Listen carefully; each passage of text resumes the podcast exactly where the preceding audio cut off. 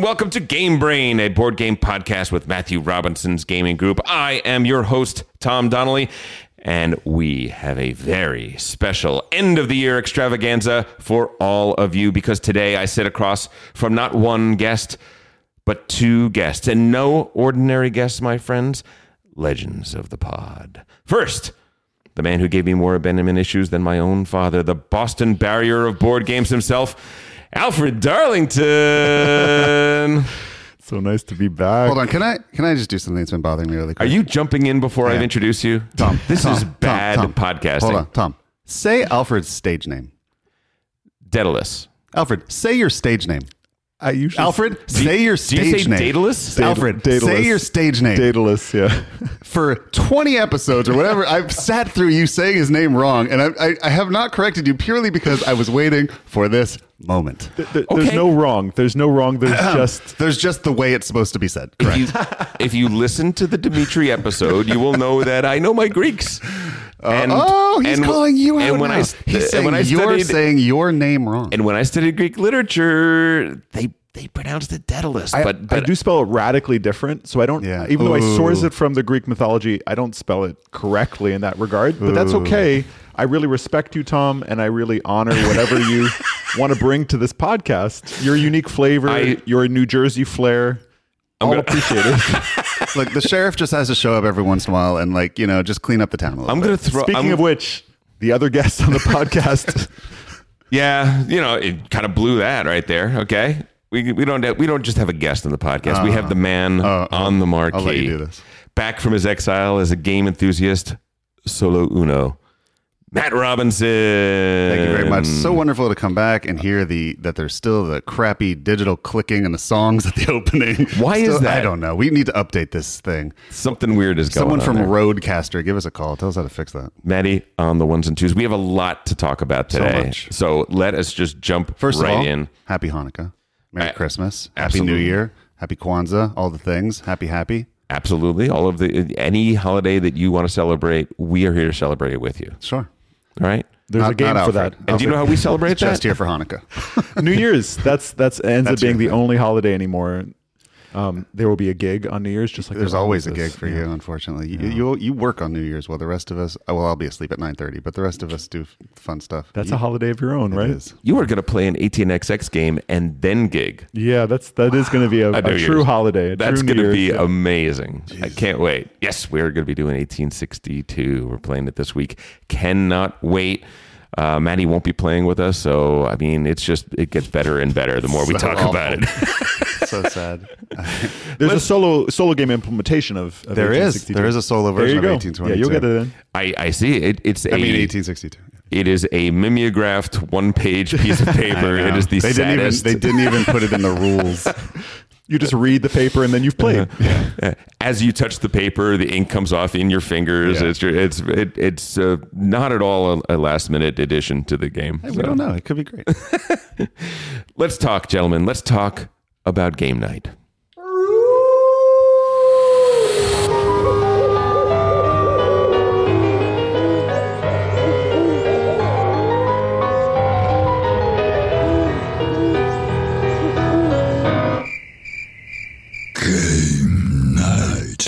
And after hearing that again, it's uh, about time for us to ask for anybody has, has any Easter themed game night uh, songs for us. That would be great. That'll be about around the time when we're coming up to Or Sukkot, or uh, maybe Passover, St. Patrick's Day. St. Patrick's Day, St. Patrick's Day. I, I could wait. Valentine's Day, if you will. It would all be good, but we do love it. Uh, Hold in- on one second. I'm buying uh, the Cooper Island solo deck, which just went Don't online on the uh, Capstone website right now. Don't do it. Don't Why? do it. Well, how else am I going to play it? Because it's not good. ah, It's not. It's not good. Hold on. Um, uh, just like we corrected the dayless thing, I'm just going to correct these for all future episodes. It's not good for me. True. Just add that in for me from the Fact. future. I'd appreciate Fact. that. Thank you. But at a certain point, when enough people say it's not good for me, doesn't it become not good? I've only heard you. Uh, I haven't heard anybody else say that. Oh, Jennifer uh, said it wasn't for her. That's not the same as not good. Oh, when Jennifer says that, she means it's not good. Well, but I think she's been in the hobby long enough to know that maybe that's not the most friendly thing to say, and not necessarily a definitive statement because there's no such thing as good or bad in taste. Sure, sure, but you get enough of an audience, and you know, like How many games that are 10,000 on the Board Game Geek do you play?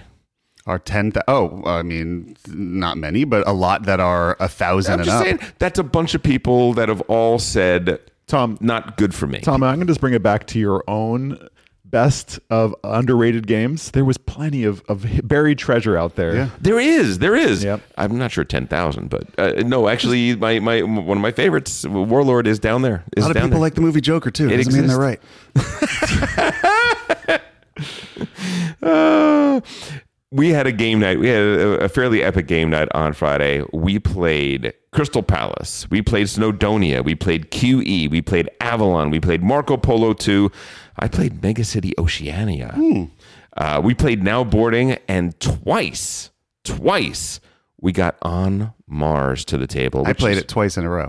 yeah, you're very special, Maddie. We should mention that that is going to be our review today. Our review is going to be Vital Lacerda. The new said hot. We have to say that that's Oh, we're worried about getting names right now. uh, evidently, evidently, Matt. I've listened to you talk about this guy. We debated, and Yeah. you said Vital Lacerda. I said Vital. No, you didn't. I've never in my life said Viddle. Never in my life since the day I was born have I said the words Viddle crossed We, these we lips do have until this right re- now. I was- recorded history. so I was worried that you might say that, so the I brought up a little recording that I can play. I, have literally never said Viddle in my entire life. Go back, find it. I will give somebody, I will give somebody one hundred dollars if they can show me ever saying Viddle Lacerda. Folks, we didn't we didn't plan on having a contest for you, but we but we have one now. It's a New Year's contest. And it can't be because it was like I'm speaking fast and it's a list. I, I've said it a thousand oh, times. Oh, It's Vital Lacerda. All right, all right. I've never said Viddle. All right. Anyway, I take back the hundred dollars. I got two kids, guys. I got two kids, but I, I, I really sincerely doubt that I've ever said that. got it. It was an epic epic game day slash slash night. Uh, well- how do you say it? I like Lacerda. It has those, some street cred. That's all I'm saying. there you go. Thank you, Daedalus. Thank you, Daedalus. Daedalus. Daedalus. It's so nice to be back. I'm Daddy gonna say that now. Daddy loose. yeah, I've had I've had I've had all kinds Daddy of lives. I misspellings, believe yeah. it's pronounced dead mouse. I've Dead mouse, actually yes, dead I've had data loss before. That was a fun Data, one. Data loss. loss? Yeah, that was on a that's pretty flyer. good. That's going to be the Daedalus cover band. Is Data Loss? oh, that's good. I'm going to start following you around with that. All right. So, uh, Maddie, you played on Mars twice. I played on Mars twice. We're going to be reviewing it. I won't talk about it much, but I will say um, the hardest Vital game so far for me to grok. Not the hardest necessarily to teach. I actually think the teach is not horrible, but it was very hard for me to grok it, to wrap my head around this one. Um, purely because a lot of things weren't necessarily wildly intuitive to me in ways that most of his games have been before. There was a lot of like edge cases, like, you know, when you put this out, it goes exactly three spaces away from your rover. Like, oh, okay, or you know, I mean, a lot, you just have to you have to uh, remember a lot of felt like edge cases to me. Uh, for me, it was more the interlocking mechanisms. sure. Were The why of the game. so many were interlocking, and every single one of them paid down the line into something else, and so it was very difficult to not so much to understand the rules, which were hard enough, but to understand how to play because these mechanisms went together in a way that was kind of complex. I think this game could potentially fall into the category of founders of Gloomhaven of a lot of people buying a game they never play. And purely because of the popularity of Vital Lacerda, uh, because he has garnered so much goodwill. But I, I think a lot of people who purchased this game might have bit off a little more than they could chew. I mean, I think you're going to get a lot in the review of, the, of our exact whys for this, but I will say seeing it on the table was really exciting. Yeah. Having it just a, a good play Oh, of it. it's gorgeous. It's so crazy beautiful. The table presence is amazing. The theme is incredible. and especially across from and it, and this is a no. I had didn't play it, and I, mm-hmm. I really want to, but Snowdonia on the other side, it's just night and day. Just different generations of game. Yeah. right. Yeah, the beaten stepchild that Snowdonia looks like. It it looks like Northern Wales. I'll tell you. that It does. Well, th- this is definitely one of those games where it's so beautiful and the theme is so good and the designer is so popular that it could, which, you know, I mean, I, I'm only comparing it to Founders and Gloomhaven in the sense of, of that, of like theme everyone loves, designer that's, you know, Hot. hot.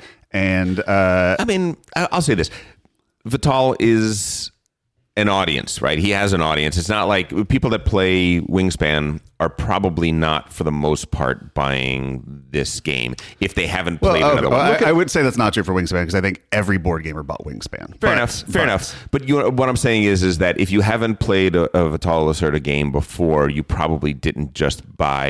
You know, you didn't snap buy on Mars. Look at our I game group's know. Number think- one designer, though. Look at our number one games. Mm-hmm. The Gallerist comes up a lot. Yeah, yeah, yeah. I guess what I'm saying is, is that on Mars is a leap for for Vital. It is Ten a thousand one hundred forty-one people backed this game. yeah. That's a lot of people. I- Do you know how many people backed Lisboa? Guess how many people backed Lisboa? Um, seven thousand. Two thousand eight hundred. Okay. That's a big jump Yeah, from one game to the next. theme alone. Yeah, that's what I'm saying. Theme alone. But what about Gallerist? Well, that wasn't on Kickstarter, but Yeah. uh, Escape Plan. Let's tell you how many Escape Plan had. Escape Plan had six thousand eight hundred. Okay. But theme. I will say, I So will this is his. This is his. There's more copies of On Mars in people's homes than any other game he owns. I would bet. Do you think so? Yeah. Escape Plan has lots of edge cases as well. This is going to be interesting to talk about. I'm going to think Gallerist and and uh, Vinos both and CO2, all three of those have a chance at it, especially since they were multiple uh, reissues of. We can two look of and them. see exactly how many people own a game on BGG, can't we? Uh, how do you exactly look at that? Where is that in here? It's the new BGG. Uh, how So, do you see that? I'll, I'll, In I'll- addition on- to On Mars being played multiple times, rinsing it out, Yes, please. we, we had a few other games. One of the games that we did bring to the second game night was going to be Avalon. Just real quick.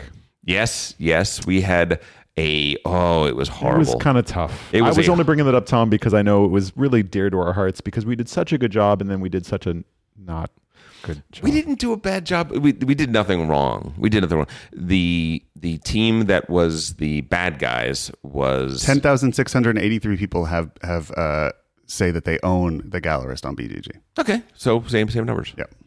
Um, The Minions of Mordred. the minions of Mordred were Trey and two people that were relatively new. Ethan, who came to game night, and Mike Kananak, the smokescreen himself, a, a guy that is notorious for very interesting Avalon plays. And they were so bad. Quote unquote. Yeah, they they did they did a terrible job. In in round two, the bad guys conceded. Okay. round two. It was like it was a ten minute game. You would have loved it, Matt. Yeah, it was over instantly. So the perfect Avalon game. And all they could do is guess who Merlin was. right. And, they were like, "We have no idea." Tom, are you Merlin? Yes, Tom is Merlin. oh, and then they won. and, we, and they won. Yes. Oh, great. yes. Perfect game. Yes. High fiving each other. Like, oh, come on, guys. That was just awful. That was so bad. It Couldn't have gone better. It was it it, it ticked a few victory conditions for I, I assume Paul as as Yeah. he is now. I think for you a little bit. Well, I will say that that game is like pulling teeth. I have said this before. I, I don't like the the kind of necess- necessity of the the deception. Um, Mm-hmm. Although I will say that the um, this game was as yeah as pain free as it gets. Yeah. Which is to say, like maybe just like wisdom teeth Fast. out, not yeah, not not the whole not the whole bit. Now you played two games. You you had never played Crystal Palace, and you had never played On Mars. Is that correct? It- absolutely, no, no, on Mars and Crystal Palace. I mean, I haven't played so much. I've been missing out on so. After this much podcast, game. Alfred and I are going to sit down and play one of my favorite games of the year, Maracaibo. That's awesome. I'm really grateful of getting so much game in in this brief period of time that I'm back in Los Angeles from Boston. Um, I I played on Mars and I played Crystal Palace. Crystal Palace was was great. All those interlocking parts really really worked for me, and I got a tied first um, with Trey, which was a great outcome. I was really really grateful that Trey was such a you know the the teach was so smooth and that we could all kind of we could grok it a little bit. It felt really like in the sweet spot. On Mars didn't go quite as well, but we'll talk about that later. But it was a great game day, though. It was so epic. I'm You so played. You guys played games from ten from ten in the morning until my- one in the morning. Yeah, my brain basically, felt yeah. like so wonderfully sizzled at the end. I played Snowdonia. I had never played Snowdonia. You know, ev- Yeah. you play a lot of games, but there's always a blind spot, right? There's always something that's like, I don't know how I missed that, but I missed that. And Snowdonia was one of those. And I got Tenpenny to, review? And I got to play that. Uh, listen, a super basic version, just just a Yeah, plain, you just plain vanilla. core, core Snowdonia in a game that has over fifty expansions or so. Yes, uh, I would say this. I would say that it is the the framework of something awesome. It is Yeah. very clean. It is very clear, It makes a lot of sense. It even the even just the base vanilla gives you a, a window into oh this isn't this is not a game this is a game engine Yeah, from which you can do a ton of Right, things. and now there's Alubari coming out, which is sort of Yep, cup of tea. I wouldn't Yep. say 2.0, but you know, an adjacent uh, parallel game alongside the same world, same mechanics, but set in India. Um, I, I, I, I, I put, I sort of think of it as worker placement Concordia, in that it's I can see that yeah it is a system that that can that will you know you is is forever expandable. It's just a very a very strong set of rules, a very strong uh, linking uh, mechanisms. Yeah, I mean, I I found it to be the closest thing that I had to it was Russian railroads. Yep.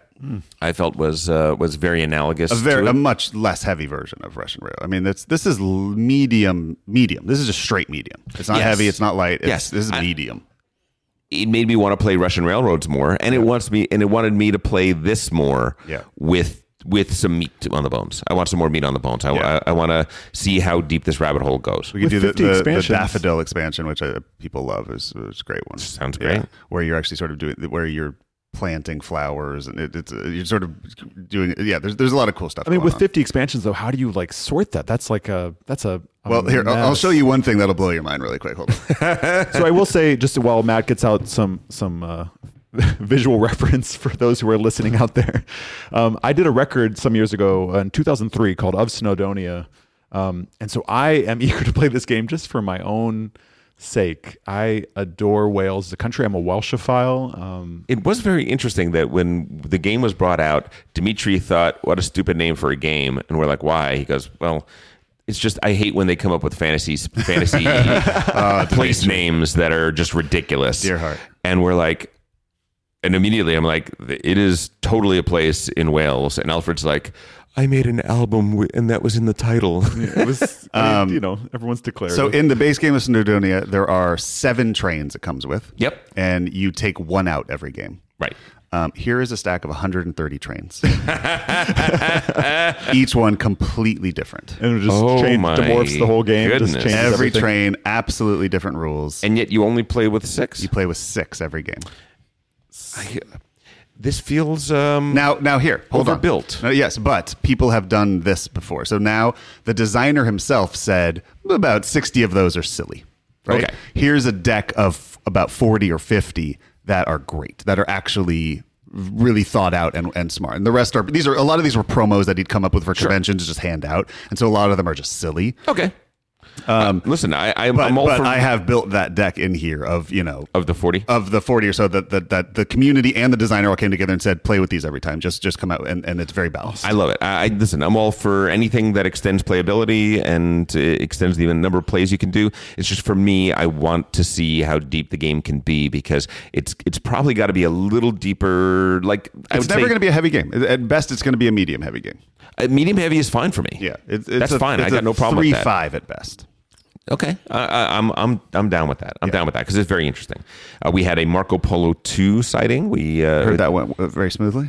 uh, there was a teaching error and the game had to be uh, abandoned. But I think all of the people that played it uh, are now uh, Jennifer has an Essen copy, I'm imagining, because it's Yeah, not. It it- hasn't hit the states yet. exactly right. Um, and people were able to people people understand the game now, and the next time they can get to the table, they can just jump right in. I, I will start. say there there was some structural. It was very difficult by the board state to Yeah. know the difficulty that we encountered.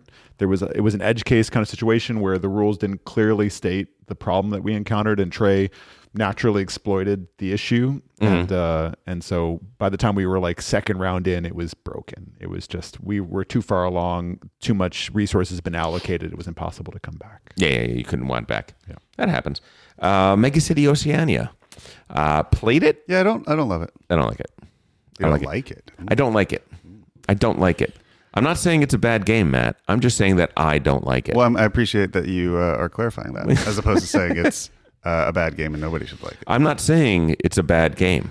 If you hear me saying it's a bad game, Yeah, then you be hearing that incorrectly. What I'm saying is, is I don't like it. Mm, I appreciate that. Whether or not it's a bad game, that is up to other people. Sure. No, Well, uh, look, the, the, the, it is a, uh, it, it's, it has, it's an interesting idea, right? It Mm-hmm. is, we are, we have a dexterity element to the game. We have a building element to the game that's a real world building element Yeah. in a game that is a very light strategy game that's very light Euro-y kind of game. You're picking up tiles, you're picking pieces out of a bag that are all different shapes and all different sizes, and you're going to use those shapes to get contracts They look and like build uh, buildings. like beach glass. Yeah, yeah, they kind of do. I think that's true. Yeah, yeah, yeah. Um, and these contracts are going to give you victory points based, uh, but they are going to demand that the building you build be 50 millimeters tall, and that it has these four pieces in it, and these four pieces are arranged in this manner, and then it can only be seven pieces big all total, so it has to be exactly seven pieces. Uh, You know, I was I was up for the the challenge. I thought it was interesting. What I found is is that we didn't the- bag didn't have the pieces necessary to do a lot of stuff. The game really really broke down at a certain point because we were taking contracts and then realizing oh wow there's an action you can do where you can search through the bag for exactly one piece. And time and time again that piece was already used in somebody's building and it was people were unable to to use it. So I, I remember, and I think I only played it once, and I felt like Paul kind of broke it in that game because he goes, um, "What happens if I bump the table and knock something over? Uh, is there a rule for that?" I go, "Yep, let me look. oh yeah Yep, there is a rule for that. Um, uh, you just clean as much as you can out, but uh, now if there is a new taller building, that person gets the tallest building award." Yeah. And he goes, "So if I accidentally knock down somebody else's building, and mine's taller than I get the points," I'm like, I'm instantly just like. Yes. And he goes, oops. like keeps jostling it. And I was like, and you broke the game. Great. Thanks. yep yep yep yep yep I mean, So, it's, uh, it's the the Paul's role though. I mean, Yeah, he it is. fully living up to the. And he was dream. like, so they reward uh, making having accidents and knocking things over? I'm like, yes, they do, Paul. They so do. the question is, is is is is it? I don't think it's a a a particular game for adults or anything like that, but could it be a good game for kids? I think it's too complicated. I, I think that the problem the problem that I found with the with the pieces that you the contracts say use these three pieces, but then use any other three pieces to complete the structure. Hmm. What happens later in the game is we can't build half of these structures that we're supposed to build because those pieces are already somewhere else, and there aren't enough of them in the game to be able to, to do that, which was unfortunate. I will say there's a lot of room in the dexterity end of our of our hobby, and I would love to see more games really, you know, utilize that that mechanism. There they are uh, there are more out there we just don't see them so often we know we, we self-select away from that a little bit I, I mean, I hear you. I just I would love to see more games that that take the game space seriously. That it's not just you know a flick of the wrist. sure Uh, it would be cool. Uh, not to say that we would ever get that to a table for us, but I just you know I want to I want to experience a little bit more of that. agreed agreed and uh, i just want to say one more thing uh, we played now boarding again for i think it was the third time that game is just it, gets, it just gets better and better it's a right. very very good co-op game I Hope I can try it. suppose you know it's it's it's fun it's it's you really feel like everybody's working together to get these passengers to their destinations Yeah. using our different airlines it's, it's it's fun it's fun let us move on now because we got a lot to talk about today let's move on to the news Good evening, Mr. and Mrs. Now South America all the ships and clippers at sea. Let's go to press. Flight. First up in game news, uh, there's a game called Saint Noire, which is going to be coming out from a new publisher called X2 Games. The designers are Zai Ortiz and Nolan Bush- Bushnell. Nolan Bushnell, founder of Atari. Yeah, I was going to say that's a familiar name. Yeah, yeah, yeah. Way, way back when, founder of Atari. This game is kind of an interesting situation. The gimmick of it is that it is the first voice acted board game that is designed for the Alexa. Oh, sure. Okay. So you, you don't, it's like a total theater of the mind. Yes, th- there are dozens of voice actors, uh, 2,500 plus lines spoken in there. You're playing a hard boiled detective. You're trying to solve a murder mystery. There's a cast of characters around you. And you will speak to Alexa to get Alexa to speak back, to get the characters to speak back to you, and so on and so yeah. forth. So you have an interaction thing. Interesting thing. and Like I was like, at, at first, I was like, oh, that's just a gimmick. So Is it what? an app you have to buy? I don't think so. No, I think How it is. I think you this? buy an actual. Bo- it's going to be an actual Oh, board see. game. I understand. It's going to be an actual board game that will be able to use Alexa for it. The interesting thing about it, though, is that I thought, okay, this is this is going to be something that's interesting, and then is com- quickly gone. But it is replayable. No two games are alike. The identity of the killer is randomized on each playthrough, which is interesting when you have pre-recorded things. How do you do that? How do you take pre-recorded snippets and change who the murderer is. Well, I Um, think the Alexa is the way, right? You take any of these kind of machined Well, it's voices. like choose, choose your own adventure, right? It's just it has some sort of randomization element. I guess so, but you know, in the construction of a of a mystery, you can't have you can't use the same snippets and tell a story in which somebody else is is the murderer. Yeah. If you're supposed to be able to follow the breadcrumbs and figure it out. I, Yeah. I could imagine vocal synthesis could really take care of this. This is actually maybe a, a part where you know uh, technological implement implementation could really actually do this. Thing. Or it's just like the movie Clue, where it's the same story, but in the end, there's a different killer, and they've set it up so that they all work. Possibly, though though the reason that works in the movie and wouldn't work in the game is that you want to actually be able to figure things out and within that construction you can't possibly figure it out because they've baked in all Yeah, three of these being all- valid yeah. Right. right which is Well, maybe it's not a good game for me. I don't know. Uh, it- there is if you look up Saint Noire St yeah. period I'm- oh, I'm- N O I R E I'm looking at it. diner promo. There is a little video that they showed at San Diego Comic Con. Yeah. that looks quite interesting. I'm down. So uh, yeah, take a peek. Take a Does peek. this start to be video game, or does this start to be? I mean, even if it's not, you know, in screen space. I would say that it is the next step Uh, on the progression that um, Arkham, uh, what is that, Mansions of Madness did, where the app became a much bigger part of the board game experience. You're still playing the game on a board game, but the app is really directing and guiding and and and leading you along. I think this is the next step of that. The fact that it is a, a, a an audio thing, or at least to, to a large degree, an, an audio thing, I think helps me keep it in the board game realm. We'll see. We're, we're going to have to see how it is. Um, but all I'll say is is that it's a brave new world, and I'm interested to see what where it comes. Mm, Absolutely. Early adopter. You know me. You know me. Forefront, Tom. This news is for Maddie. Mm, What's up? On Mars has a cooperative expansion that is coming out. It's not for me. I'm in out 2020. it is absolutely for you. because it's got a solo mode. Well, it does, but it also is. I think this, if anything, is going to turn you over into a cooperative player. I think this could be it. On Mars, co- the cooperative expansion is coming out in 2020. Uh, Vital Lacerda uh, has come out with it. We don't know anything about it Well- except that I've heard that it is coming out in quarter two.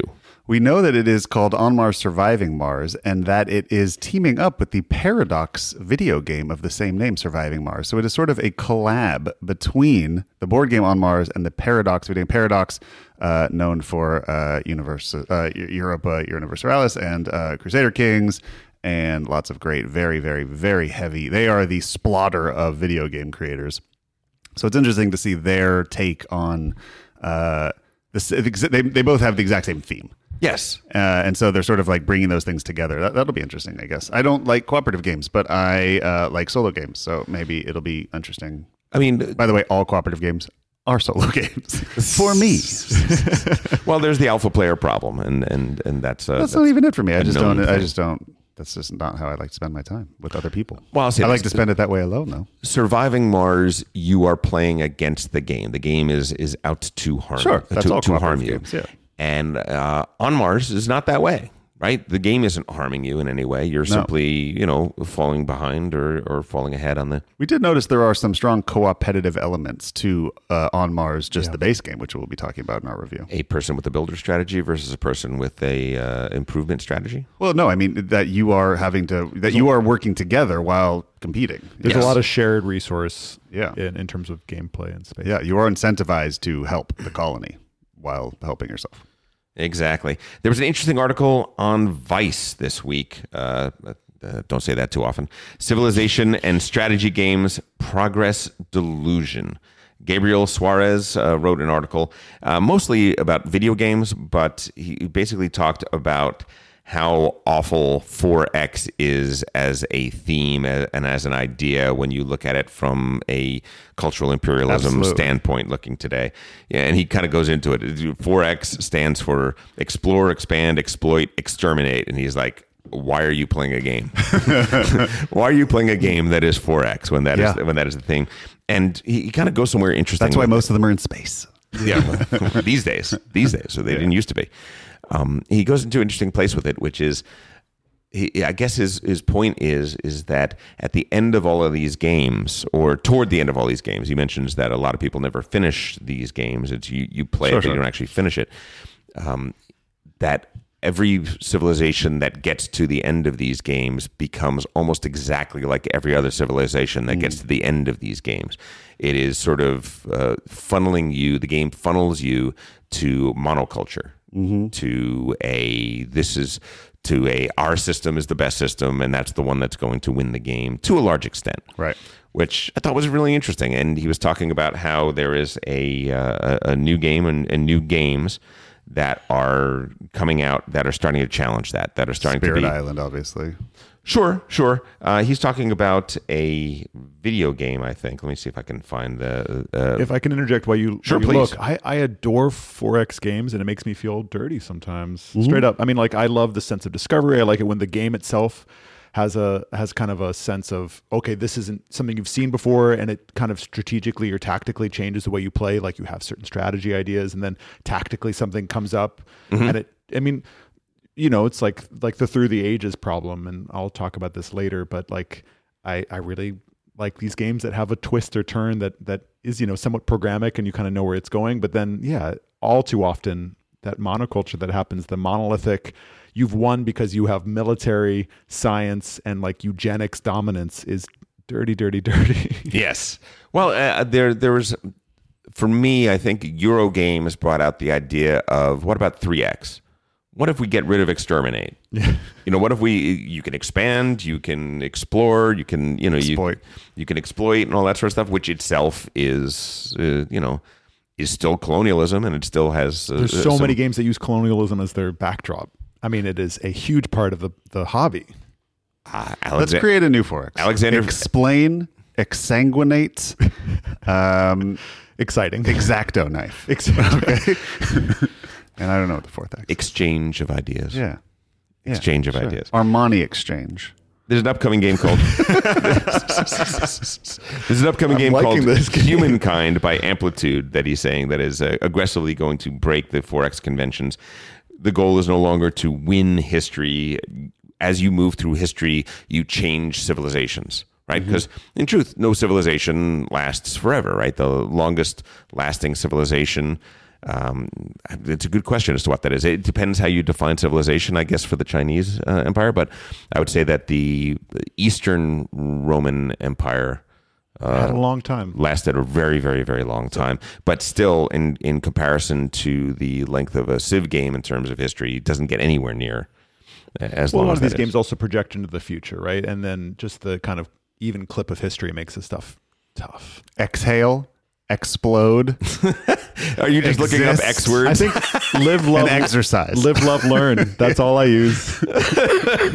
Exhale, ex, ex, exhume, explode, Yeah. and exchange. yeah. That's it. That's my 4X. I'm still against exchange. I'm just Uh, damn. Uh, listen, Alexander, Exhaust. Alexander Pfister in 2019 put out a game of colonial exploitation in the in the Caribbean. You know, Maracaibo is a game that has that has issues in in this area. I mean, Well- Matt, Matt doesn't Matt loves it, so he doesn't have a problem with that at all. I still think there's room to to, That's, to uh, utilize history to. there's still room to utilize history to teach important lessons that need to be there because we can't just ignore our historical uh, past. We have to directly confront it, and game space is a wonderful place to do that. It has been shown again and again. If it does, yeah. If it does. no, no, no. I, I, listen, Jennifer and I reviewed Mar- Maracaibo, and you know, we talked about it in those terms, and we we asked the question. We didn't really answer the question. It was more the question is raised. A, a game that that deals with a an era that was rife with slavery and doesn't talk about it and doesn't mention Well, it. it's mentioned in the rules and, and explain and, ta- and not explained, but it's mentioned in the sense that he uh, brings up that he's aware that it is something that is not being dealt with in that sense. I- it's not completely. I, I get it. I, I don't think that absolves it- anybody. I, am not saying it does in the slightest. I'm just Right, saying right. It, it, it's not fair to say that it is uh, completely ignored. He at least puts a flag on the fact that it is ignored. That's that's an interesting. It's a, it's a That- that- stance. that's a- it's a it's the That's a dance. There is a uh, like a eight page long uh, BGG thread about this that uh, has many different uh, points of view on it. Jennifer uh, Schlichtenberg as well is, is on that thread with some interesting points. If anybody wants to read it, lots of people I- I'm not- chimed in on this. I'm not condemning it. I'm not damning it. I'm, not, I'm, I'm just saying that we brought up the question: uh, uh, is It would what, be what Alfred, what Alfred just to bring up what Alfred question. just said is is a very interesting point, which is in in a game you can confront some of these things. There there's a positive there's a way to do it and get something positive out of that by sidestepping it by saying I'm not going to address that. Are you getting rid of that opportunity and by doing so are you whitewashing it? I don't know. I'm not saying that it is. I'm not saying that it, that it isn't. I'm not I It's don't not for us to say either way. I guess that's true. I guess that's true. It's three white dudes. I Uh, do enjoy when it's confronted in game space, and that, that that'll be some hopefully some really wonderful game space that'll be evolving in the future. As we talked about 4X changing, Sure. I think there's lots of room. Sure. And in the last bit of board game news, we're going to talk about a win for the little guy. An Abbotsford woman. Do you know where Abbotsford is? Little woman, not little guy. And and I'm not going to say little either because that sounds awful. A woman. An Abbotsford woman. The Abbotsford is a, uh little town outside of Vancouver. Uh, won a legal battle on the People's Court with a real piece of work. There is a a, a guy that uh, is sort of a, I guess you'd call him a Kickstarter predator of, of sorts, a person that. I'm going to put the People's Court music on for you. If you want. There you go. Thank you. It's such a catchy theme. It really is a good theme. It's really good. I should have aspired to this I don't when want I our wrote episode the, to get pulled.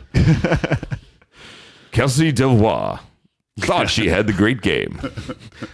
She is uh, she is suing the publisher, for Golden Bell Studios, for five hundred dollars. Uh, Mark Goldner is the founder and CEO of Golden Bell Studios. People that have been on Kickstarter for a while, They're not very liked. eh, I would say I'd say that- they're hated. yeah. I would say that they are somewhere in the realm of Pol Pot in terms of popularity I on mean, Kickstarter. That's not far off. takes takes games, takes money, sends contracts that are basically saying, "Give me half of the copyright, or I can't even publish this game." Which, as anybody knows, is wow, what a load of what a load of of nonsense. Um, promises the moon and does nothing and does nothing with it. Um, it's one of the weird I always find it weird when there is a scam that has no scam to it. When there is a person that is Just being crappy for the sake of being crappy. Well, yeah, that does that doesn't make any money at it. You know what I mean? There's there's not even any money to be made here. None of the games that this person has been involved with have have done anything. My favorite part of this story, uh, you can you can you can look it up. Look up Abbotsford Woman People's Court board game.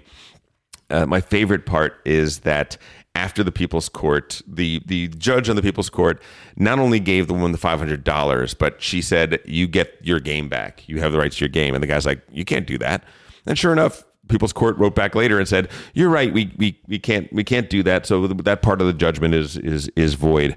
And then they said to the woman, they said, "Any court, any day, just submit it." He the guy basically violated the terms of the agreement and you have the game you will have the game back in any court in the land in a heartbeat in a in, in a single second cool. and his response was hey i'm in law school i know the law that was his that, that was his uh, I think he's playing the People's Court music backwards. He's playing the uh, the the new expansion for People's Court. People's Jerk. People's Jerk, indeed. So you're in law school and you're engaged in, you know, you have you have thousands of complaints on a for your business practices.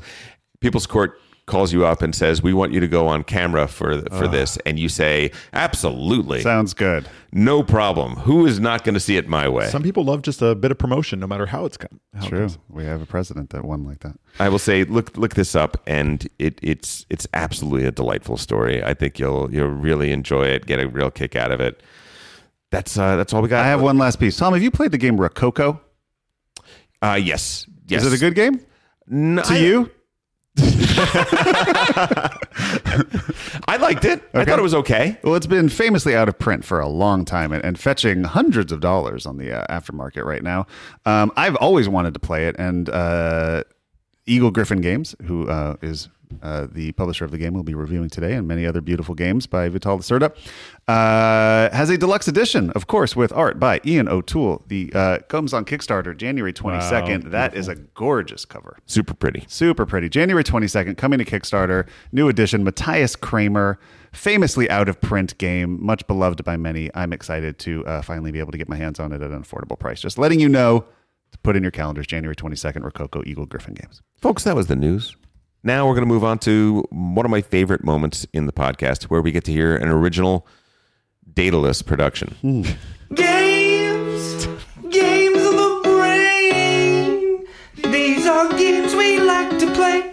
These are games stuck on our brains. Oh, baby. Can I, can I just clarify really quick? this was a special request. I have a song called Special Request, but no, this was a real special request um, that was just rising to the occasion. The filling the void. Let's just make. Let's get at more music in this podcast. Let's honor. Well, let's never replace that. Ever. just- Oh, no, no, no. no No. matter what. I a will direct tell you- appeal, a direct appeal to the to the listeners right now. You can have, uh, you can be part of the podcast so easily. Well, you can't replace that song, but you can replace any other song. Any song. other song you can come in and, and do a recording for, we would love to have it. We don't have a we don't don't have a song for the review segment. We don't have that. We could Yep. use that. But also, just that song alone, you can always do your own Could version. never change that song. No. um, uh, for your New Year's Eve gig, how many people are going to be screaming out games, on the Games on the brain. games of the brain? Daedalus, games of the brain. At midnight. You're doing it at midnight, obviously, Do it. right? Two games of the brain. I may, Everyone gets I- their lighters out. I may indeed be playing at midnight, but I will not be. Um, I, who knows? Who knows what the future knows? holds? Who Yeah. knows? Let's never say never, right? 2020 is going to be Let's a, just a say, wild for year. me, Yeah. no. but no, let's never say never. Uh, update by uh, so games on the brain really quick because we got a lot to talk about today. Is there anything that is particularly burning your your brain in the in, in the game space, especially since we had a fairly epic game day? C- Can I just say that I came uh, 3,500 miles out to the West Coast to play Barrage, and I have not yet. Yeah, that's and I up. feel uh, that's that's been on my brain is that I just want to play. Before this you go back, we'll that get- the we'll best there. game of 2019, as as many Hey. have have said. Wait, we'll, We'll see. find out. Oh, we'll, We'll see. see. Yeah, but that being said, I can't wait to get that game on my brain proper. There you go. Man, Um, you know what game's on my brain? what? Agricola. Hold on. Master of Britain. I've been getting into solo games, as you know, and I've been wanting to to review solo games that don't have a lot of attention and a lot of reviews on them, as opposed to you know some of the more popular ones. So I've been looking into more obscure uh, games, and Hollandspiele is a company that I'm very interested in. I've yet to purchase a Hollandspiele game because a lot of them are uh, war games or play two player. But I'm very interested in the designs of Tom and Mary who run Hollandspiele, which sounds like it's a company in the Netherlands, but in fact is an American company. Uh, their most popular game is a solitaire only game called Agricola, Master of Britain, uh, designed by Tom Russell. Um, and it is uh, a medium to heavy war game that plays one player and has a very interesting mechanism, sort of similar to the uh, the uh, what are the system of siege, city of siege system. There's a system of war games that sort of um, people say it's similar to, uh, but. I am very excited to get at the table. They are sort of print and plays in a sense. They are they're a very small company of two people, I believe, and so uh, the game components. They say when you buy their game, warning: these are not up to the standards of the you know the components modern board gamers are used to. We're just two people. We make you know we basically just make them at Kinkos and send them to you Mom and pop. um, which I love. Obviously, if you're into 18xx, you you you actually appreciate that kind of uh, gamesmanship. Or frankly, Splotter. yeah, or Splotter. Um, but I'm very excited to get this to the table and hopefully have a review for that at some point as well. Uh, and I just love that it's called Agricola, which is just a, a little funny. In the mo- I mean, obviously these are board gamers; they know if you're going to call a game Agricola, it's going to confuse people. So it's just funny to have a pretty obscure solitaire only war game called Agricola, Master of Britain. I Is think there that's- family planning? Is my question. Is No, there, there is not. Well, then There's there you go. Family destroying, I would imagine. I have a war game called Catan. Yeah, that I would like you to to check out. Catan, the uh, the reunification of Japan. Sounds good. um, for me, 1862, because we're going to be playing it in a couple days. I'm I've so excited. never in my life seen you Jones this hard for a game. I can't think of a time. Well, it's it's not that. It's that I realize that we have never done an 18xx review, and we talk about it all the time. Yeah. and Well, it's because to are be able to do it's it- only the only people who want to play it, or, or was was forever you and me. But now at least we have Jennifer. I think Elder's also down for 18xx, right? I think so. Yeah, I think But so. Jennifer, you and I are uh, enthusiasts of the genre. and I want to make more enthusiasts so that we can play these things more. And most importantly, I want to review it and play it while you are unable to do so. That's rude. I know. I, I, there's no chance I'll ever have six hours to play a board game for a long time. We're, Um, we're going to do the short scenario. We're hopefully going to going to do it in five hours plus teach. I really want to play 1862. I've now read the rules. It sounds awesome. But you know what? It really makes me. I really want to play 1822, Yes, which everyone says is like the greatest 18xx of all time. Um, some. I mean, 1822 MX pre-orders open January 1st on all aboard games, and uh, I mean the game's three hundred dollars, which is Yeah. nuts. That's Yeah. absurd. It's a. Two, I think it's actually like two forty or something. But um, because it's it's a billion pieces, and, and also all aboard games is, is much like Hollandspiele, like one person, like you know, cutting and printing. But I mean, so the thing about 1862 is that it is not the easiest teach of it's a four any point of them. two or four point three or something But on BGG. but I believe I think I can teach it well. We're going to see what happens on Tuesday, but I think I the can mergers and acquisitions and stuff, and and it kills me a little bit. So it's I don't think it's that bad. Four point four two on BGG. I mean, that's also probably Here's- nine people have rated it. Here's what I think. I think that if I can teach this game to our game group, Yeah. you will have learned everything you need to do almost any 18xx game. Because there are 18x game, X games that are full capitalization games and partial capitalization games. This game has both. There are ones that have hex trains, or ones that have express trains, or ones that are, are sort of more local. This has all of them. Yeah. This has a little bit of everything, and it has it in such a way that the the intricacies of this game, except for the merger part. But hey, guess what? We play Indonesia, and Indonesia's got mergers, and it's not the, the Indonesia mergers are actually more complex than these are. Mm, yeah, there's some weird stuff that happens with with figuring out the stock price afterwards, and what bad. happens to the trains. Stock prices couldn't, couldn't be simpler. You take the, the value of the lowest Yeah, yeah, company and and half the value of the highest yeah. company, and, and that's The, it. the operating of trains is pretty. The three different ways, where one you're counting the hexes as the crow flies, as it says in the rule book, and one you're you, you count the little pips, and one you only count the sit. I don't know. It, it, it's a lot. It's a lot. Yeah, I, th- I think it's I think it's very doable. I think Anything's doable. We have we have a very intelligent people in our group who are, are down for complicated stuff. I think this is a bridge Look- too far for everyone but you, me, or Jennifer. But we're gonna see Al- Alfred's playing, and it's not a bridge too far for him. I can tell you that. Alfred's very amenable. I'm I'm enthusiastic. I've played some 18, uh, Yes. and I've I've enjoyed it. I, I haven't ever grokked it, so I'm excited about it. Well, This good should be a good with one. this one. I'm excited to hear how it goes. Our update for the 8x8 challenges is that we did nothing to fulfill the 8x8 challenge. The other the other thing is is that we have to figure out exactly where we are in the 8x8 challenge. We've lost track of that just a little bit. So Well, we're going to thankfully, have to there's recorded history. Yes. If gonna- anybody wants to let us know where we are in the 18xx, here, here's what I'll say. Because You mean this the 8x8? 8 by 8, sorry. Jeez. Uh, we have lost track of where we are in the eight. I, eh, many different people thought the other person was tracking this, and we've lost track. If somebody can actually go through all the episodes and tell us where we are in it, I will. We will send you a little gift. there was a handoff that happened, and Matt said, "All right, Tom, now you're responsible for this, this, and this, and I will continue to be responsible for this and this." Yeah. And at no point did we mention the 8x8 challenge. So I will just say, if multiple people end up doing this, I, I can't send a gift to everybody, but uh, whoever does it first, I will send you a little gift, and don't don't expect it to be on Mars or anything. Let's dive in, people. It's time for the game review. The game we are reviewing today, as if you do not know, is On Mars. On Mars is a 2019 release. The designer is Vital Lacerda. The artist is Viddle, Viddle, you mean? That's how I say it. no, but you say Vital instead of Vital. Oh my god! you just said the same thing twice. Vital Lacerda. That's how it said. Vital Lacerda.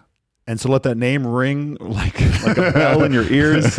You just said Vital instead of Vital. Ah, let's keep it on. Let's keep on target, guys. We only have Matt, two is- hours for this podcast. Matt, who is the artist for this? Ian O'Toole, obviously. Ian O'Toole. There's only one artist that is- works in the board game industry. He is. Cr- he is. He may be having the, a Babe Ruth year. He may I be mean, having like an He's had a Beirut decade, I think. for sure. But this year, you know, you, you look at Age of Steam, you look at this, you look at uh, he's he's just crushing. He's just knocking everything out of the park. The length of this game is that's a very good question. Uh, The teach last time was around the same length as the movie Sharknado. The teach is an hour, forty-five minutes to an hour for for for people who've never played before. Um, you you went over that. You went Really? You went hour and fifteen for the teach. Okay. There's probably a bit of chatting in that though, as we were, Um, I'm, I, am I'm sure. stuff, but I'm sure. It's about it's it's forty-five minutes to an hour. Uh, and the short game that we we played we clocked in at two and a half hours. Really? Two to three hours, yeah. Yeah, yeah, two to three hours, which I'd wasn't, say wasn't I- too bad. I'd say once people know how to play the game, you could do the long game in that amount of time too. I think three hours is fine for the long game. I don't know if that's true. Really? But, well, I would say this. I would say that what took the time was the decision space of figuring out what to do. I think the more you know the game, I don't think that decision space gets faster. I think if anything, you're you're you may be factoring in more things. I think I don't think it gets longer either. I think it probably stays somewhere in that yeah. zone. Well, the length of the game, the player, much like terraforming Mars, the players are sort of deciding the length of the game too, because it's you know it's depending on what they're really pushing forward and how quickly they want to end it. Yeah. And the current weight of the game is 4.46. All right, we got right. we got three pros here. Who wants to who wants to do the the Alfred, why don't you start? Tell us what On Mars is about, just in the abstract. On Mars is a terraforming Mars game. It is now almost a enshrined uh, segment of the board game industry, taking Yes. the the red planet and and then like populating with life. This game is very unique though in the sense that it has uh, dual dual states, dual phases. You'll have one that is off planet, one that is on planet.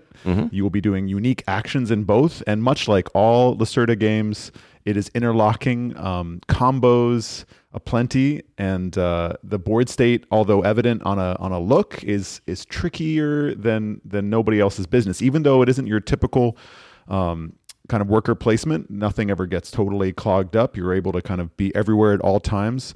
You will still be um, deficient of the things you want to do at any given moment. You will be on the wrong uh, side of the of the board at all given times. You won't be able to do everything, and yet at the same time, the person next to you seems to be doing seems to be at least in the case when I was playing with uh, Paul.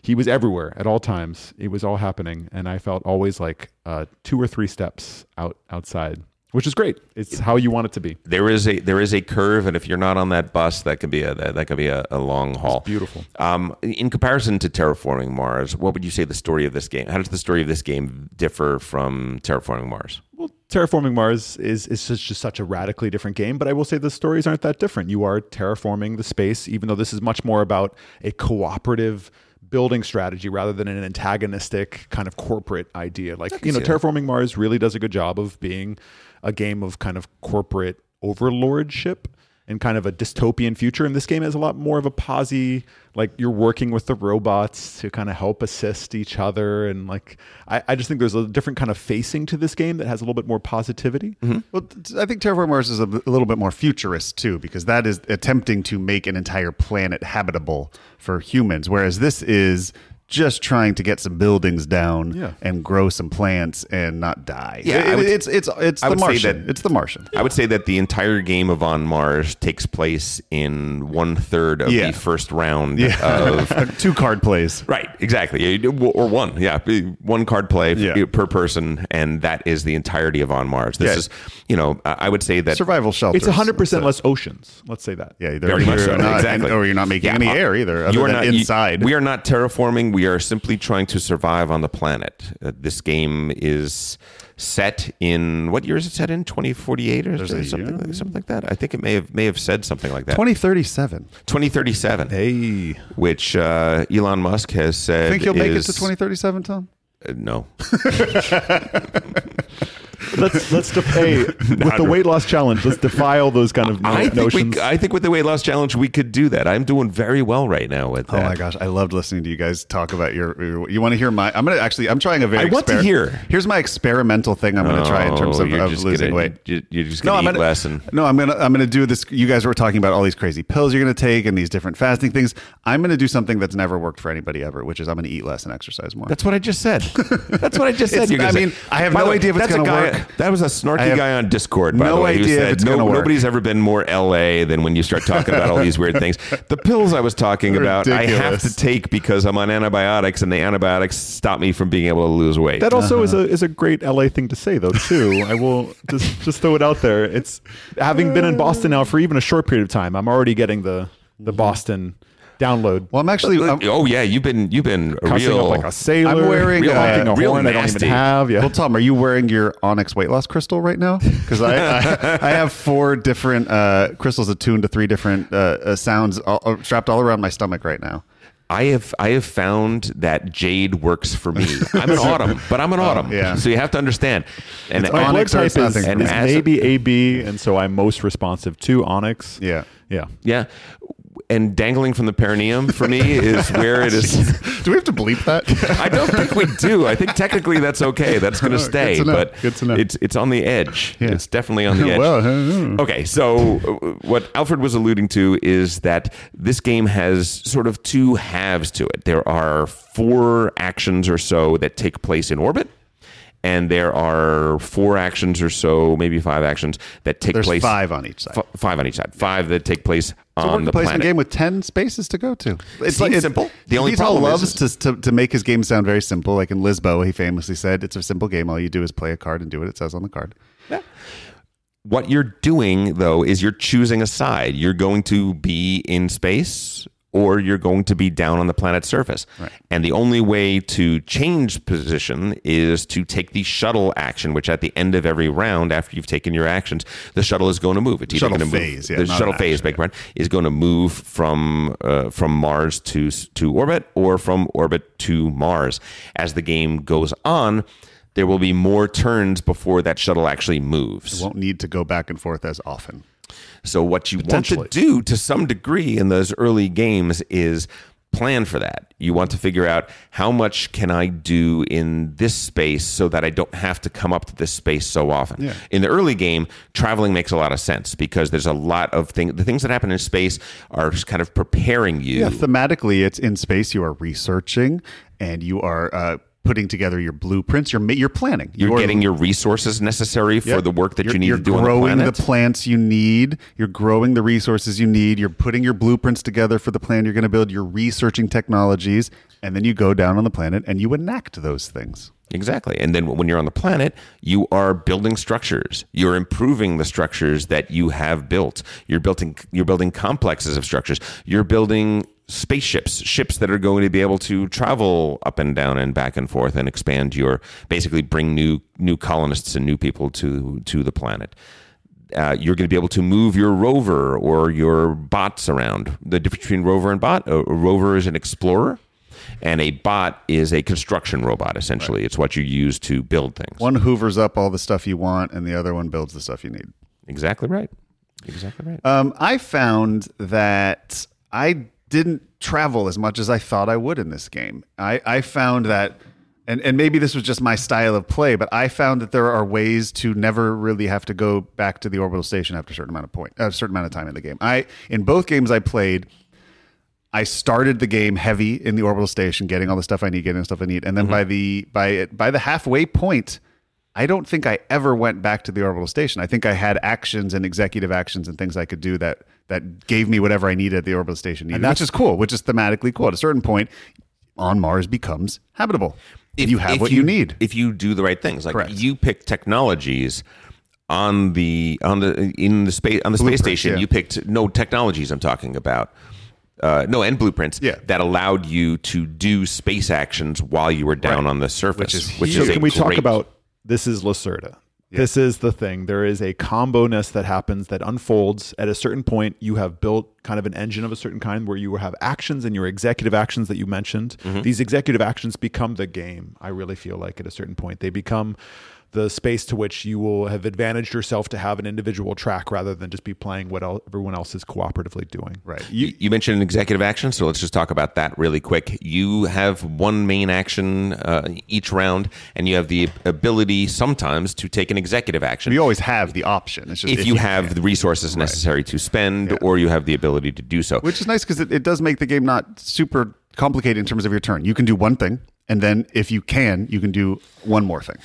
Yeah, but it gets really complicated Well, that- because yeah. the, the the action spaces alone are this one you have to put a person on it. This one you don't have to put a person on it.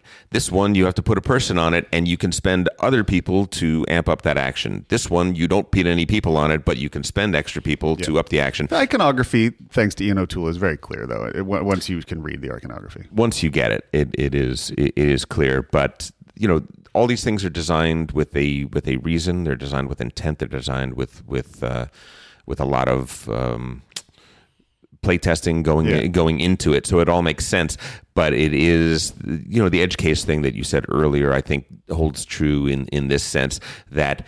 Each space is a is a special snowflake. No two are quite exactly alike. Totally. And and to me, the hallmark of a Vital game is um, I am uh, the seal performing and always getting a treat when I, whenever I do anything.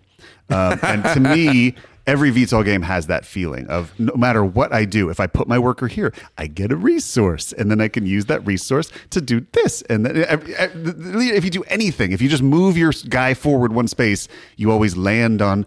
A, a new action, or you know, there's Do you feel always, like you're you're saying like thank you, Dr. Pavlov? Do you think that there's like a little bell Yes. going off each time? I think I think he he he, he recognizes that players really enjoy the feeling of getting a, a, a, a present every time you do anything, getting a little, and that, that's a very positive gaming experience.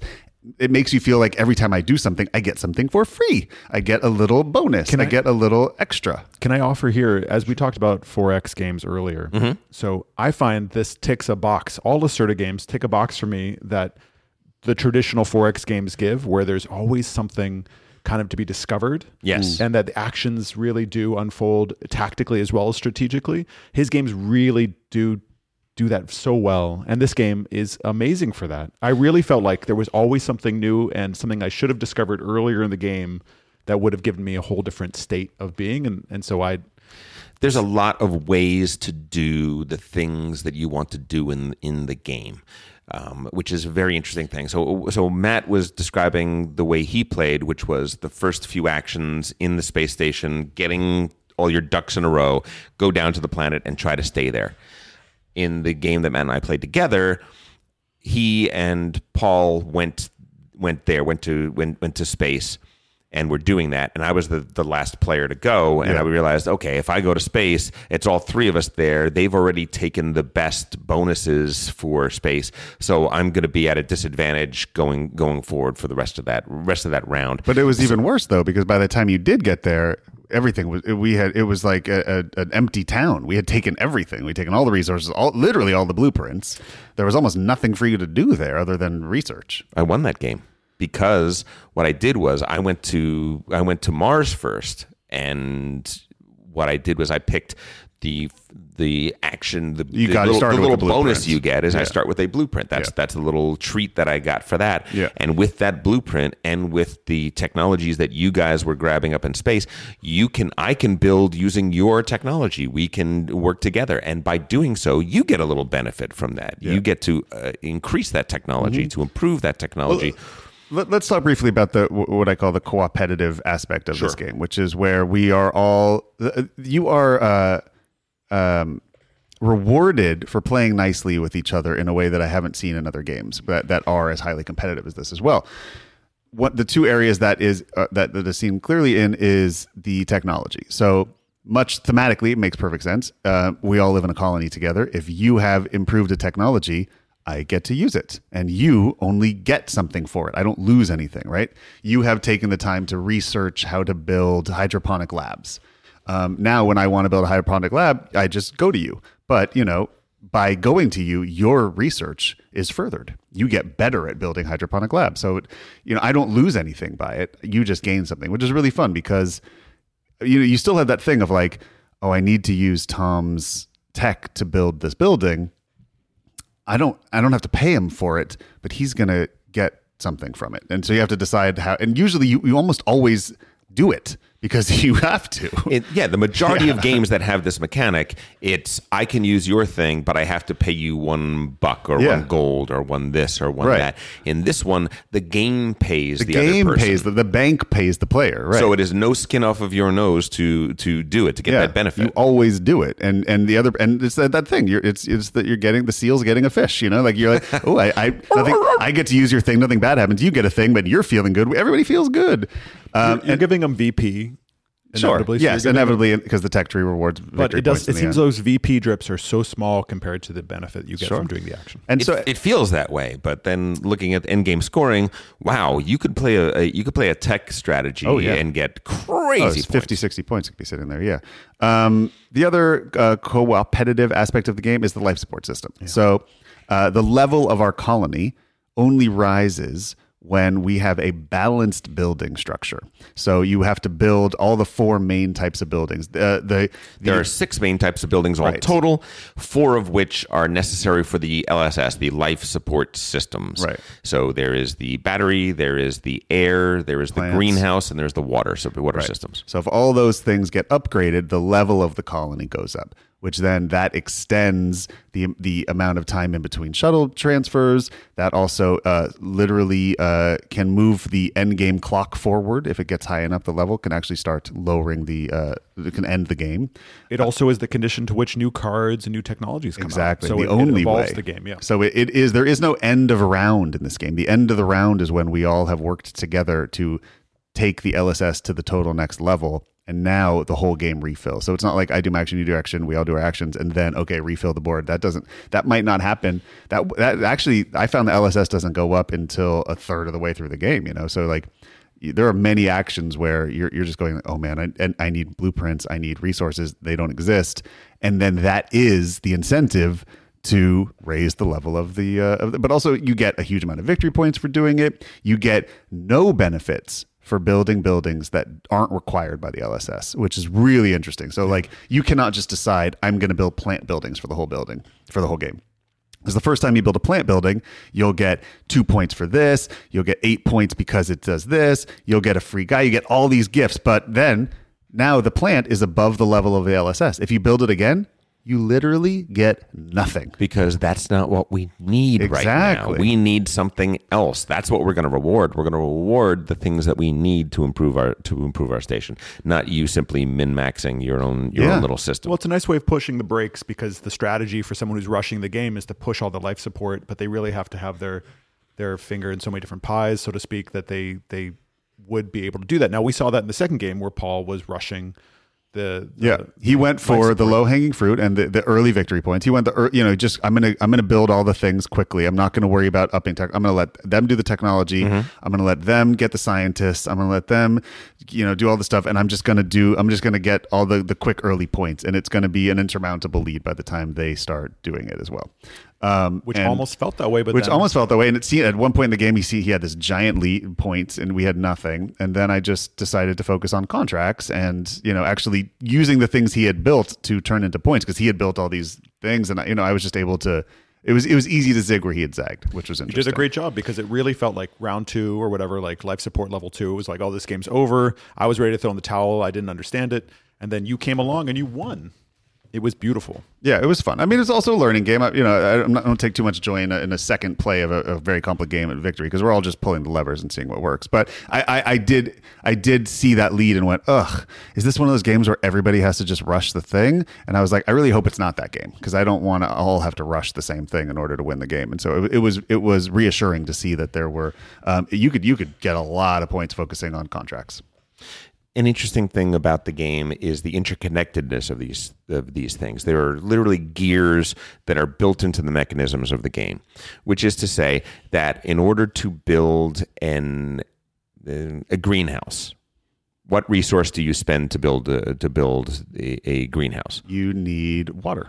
That's correct. Right. You don't spend plants to Right. build the greenhouse. No. You spend water to get the to get the plant building, and then what um, scientist goes goes with that needs something else in indeed. Circle of life. In other words, it's you need the resource of the building to the left uh, uh, of the uh, of the building that you want to build in order to, to make it. You need the it, and it pays off things that that are going to feed the building on the right. Yeah.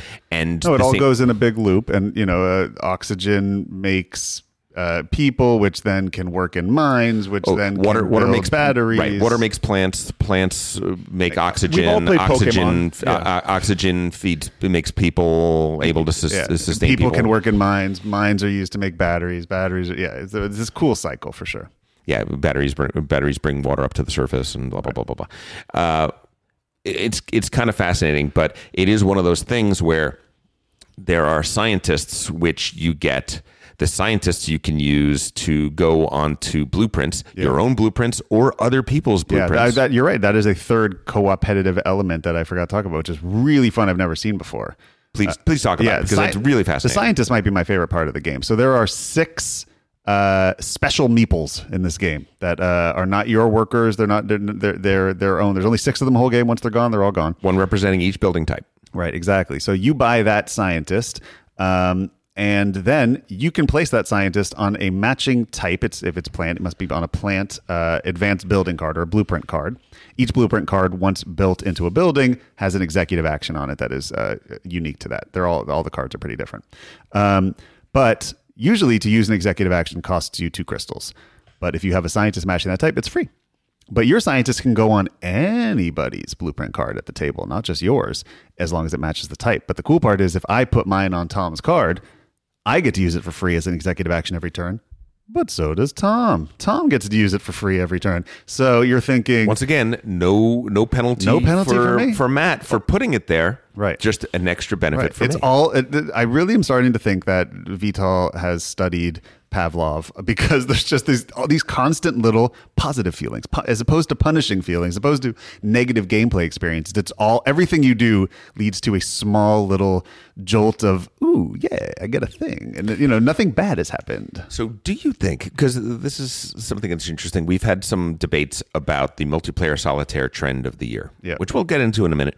But some people like that because they don't like the fact that games that are not multiplayer solitaire, the Agricolas of the world, Yeah. I take the four wood. You can no longer take Right. the four wood. Just a bad and feeling. it's and and it's a bad feeling. This is not multiplayer solitaire. There is a huge level of interaction, but the interaction is such that it is net positive and never net negative. Right, which you- is thematically beautiful because we all have to survive together on Mars. You know, like we can't be fighting each other. It all has to feel. We all have to leave, even if we win. Everybody has to feel good, Right. Or else we're gonna die. What I would say is there are there are medium weight euros that don't need to be this baroque and this complex that could use a similar scheme. Yeah. Whereby there is player interaction, but the player interaction is largely positive. It's like I want to do what you did. I can do that. It does it you you haven't blocked me. I can do it, but in doing so, I'm giving you an added benefit. I- Yeah. I think that that is something that I don't see enough of. I don't see a lot of at all and could be a really really interesting trend going forward if people were to start to uh, to, to build games that way. What do you think? I mean, 100% absolutely yes, even though the elegance of this, uh, although I think when we get down to how we feel about the game on first blush, I think it'll really reflect um, in in those reviews. But I, I will say that this these mechanisms, these these aspects of the game are fascinating. It's what brought us all to the table. It's why we played it now however many times since just having it underhand. So, I, I, before we get into our thoughts, I just want to say one thing that that I had sort of an epiphany about Vital Lacerda games while playing this. Uh, outside of the thought of just this, uh, realizing that he, he he's more interested in the positive experience than the negative. But I still want to correct you on the pronunciation, but I'm not going to do that. Go. Vital Lacerda. Vital. Vital Lacerda. Okay. Um, I we don't we lo- we all love Vital Lacerda. Yeah. all of us. We many of us consider him our favorite designer. Many, I'd say probably like half the people in our game group. And let's be clear: when you and I debated Yeah. Uwe Rosenberg Yeah. versus that, we we had to basically flip a coin because we both- yeah. we both we both would probably pick uh, Lacerda. we very rarely play Vital Lacerda games at our game nights. They rarely come out. They come out less than older games like Age of Steam. Or, I mean, they, they rarely hit the table. When was the last time Gallerist hit the table?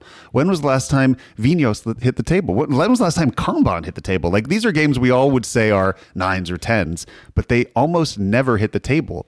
And I think I think that is a, a problem with his designs. Not, not not that it's a problem, but it's a problem for our group because I think for you and I as the game teachers, Yes. To remember the intricacies of these games before they are played would take 30 minutes every if, if- unless you played it in the last couple months It requires a review.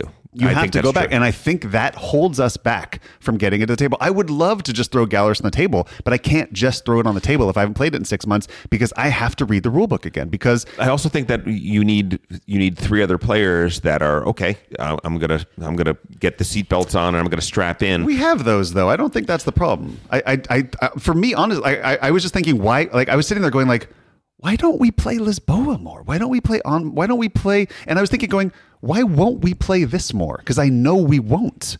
I know in a month it will sit on a shelf for a year. And I'm thinking, and I really think it's because of me as the teacher of these games, or you, the people who actually Yeah. are the ones who, because I it's it's extra work for us that games like Concordia or Great Western Trail or you know even even heavier games like uh, Trickerion or things they just for some reason the intricacies the baroqueness of the rules are really hard to remember and you actually you just have to read the whole rule book again to be able to play it and I think that holds me back from playing more games. I agree. I think that's I, I think that segues right into talking about our impressions of, of the game and what we're talking about. I will say this. I will say that for our next eight by eight challenge, I think Vital Lacerda game Yeah. is, is a is a must. Totally. is a must. So, where do we fall on this? Knowing that we are Vital super fans and and all of that. Given all of that, where do we fall? I'm going to start with with Alfred. Alfred, you had you had one play, and it was uh, it, it was it was fraught. It was We went not- into not end- fraught is probably the We wrong went into end game scoring and Alfred had zero points. I'm not attacking you. No, at no. I'm just saying it- that's it's- it's interesting uh, board state. I, I was playing a different game. I, I was exploring the space, all those kind of things that we do. I, I will say, as as been stated on the very first episode of uh, of this podcast, my favorite game of all time is The Gallerist. Still stands, even though I do play it so rarely. Yeah. Um, this game isn't quite as elegant, I feel, as that. I feel like this game, the heaviness got in the way a little bit for me, and I really do feel like there was a um, there was things I learned and things I really enjoyed in, in through the gaming. You know, as as these games often are the case, it was a learning game, but uh, there there was some certain determinism that happened with in terms of like what was going on on the um, uh, evolution of the board state of the kind of bringing out buildings that I, I didn't I was playing a little differently. I was playing I really wanted to explore the technology. I wanted to do the thing and I just didn't grok it. And it's not just about not grokking it, it's just about the game itself had a little bit of a of an obfuscation for me that was a little bit off putting. And and I, I An really enjoyed this game yeah, it was just a little bit difficult to see into, and I, I really don't blame the game itself. I mean, it was very clearly stated. It's very much Lacerda in that way. I just it it wasn't a sweet spot, mm-hmm, mm-hmm. and I really enjoyed it. I will play again happily. Yeah. I'm sure I will do better. I think that next feeling time. goes away if you had the time to play it more. You know, I There think on the fourth or fifth play of this, I think that. So that I will. go- let that me just away. also say that there was a certain thing about the blueprints themselves, where Mm-hmm.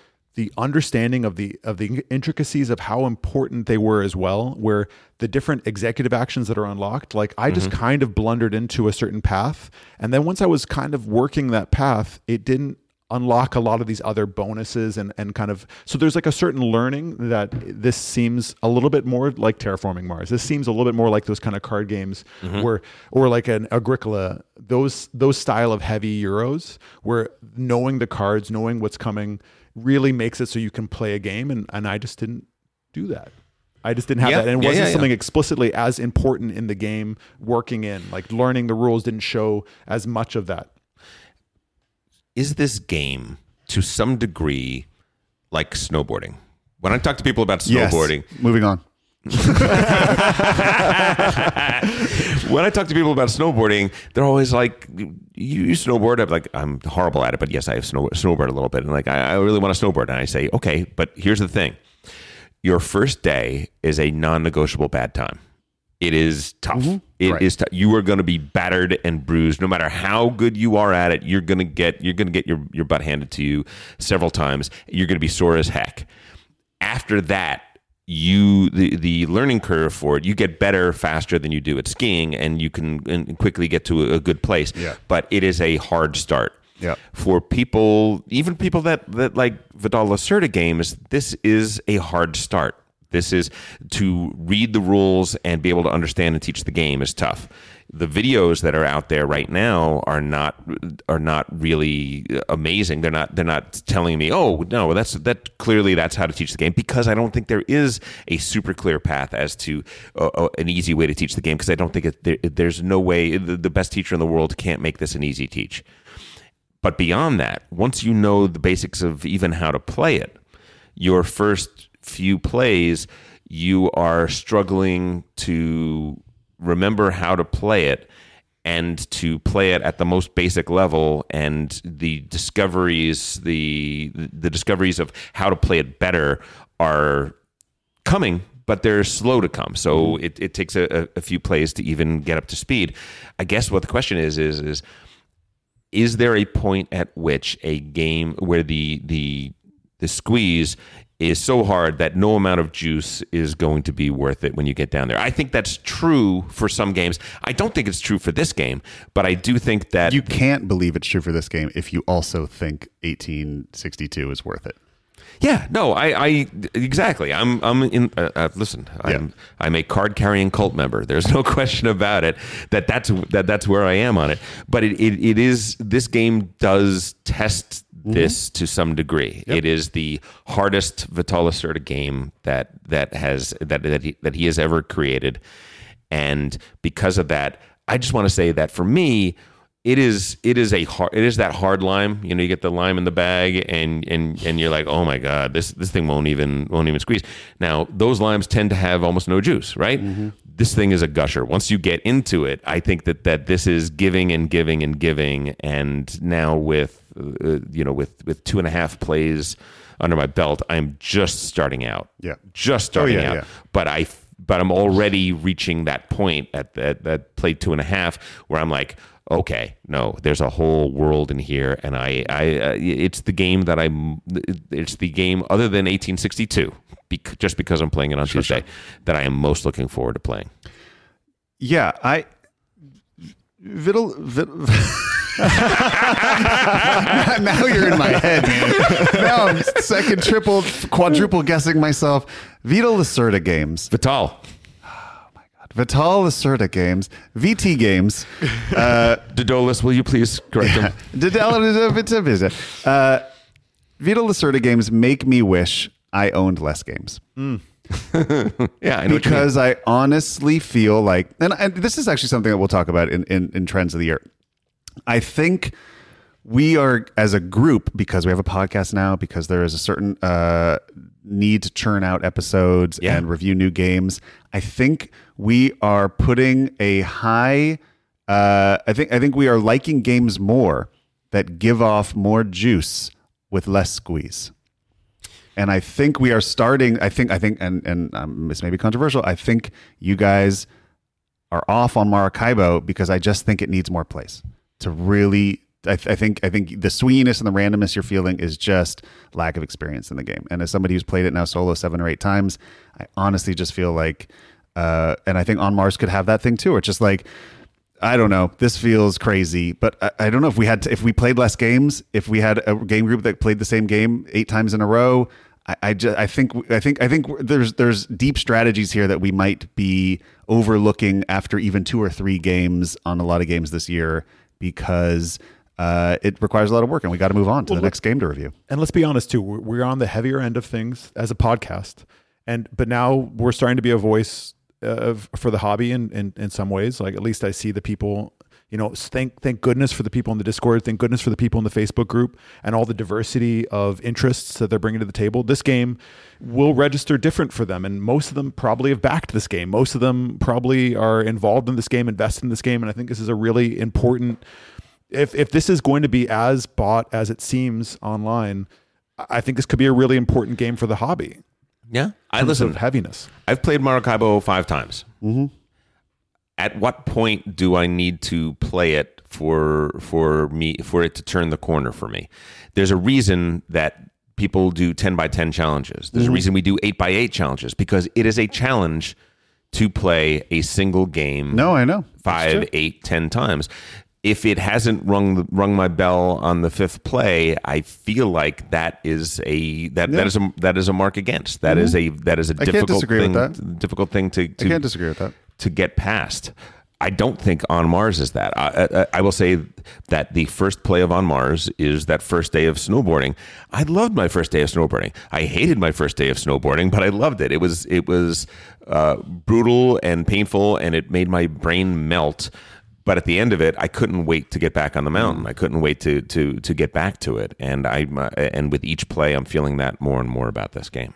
I, I, think I can't really say how much I like this game right now. M- much like because I, I Yeah. think I think it requires more. I, I, I I I really enjoyed it.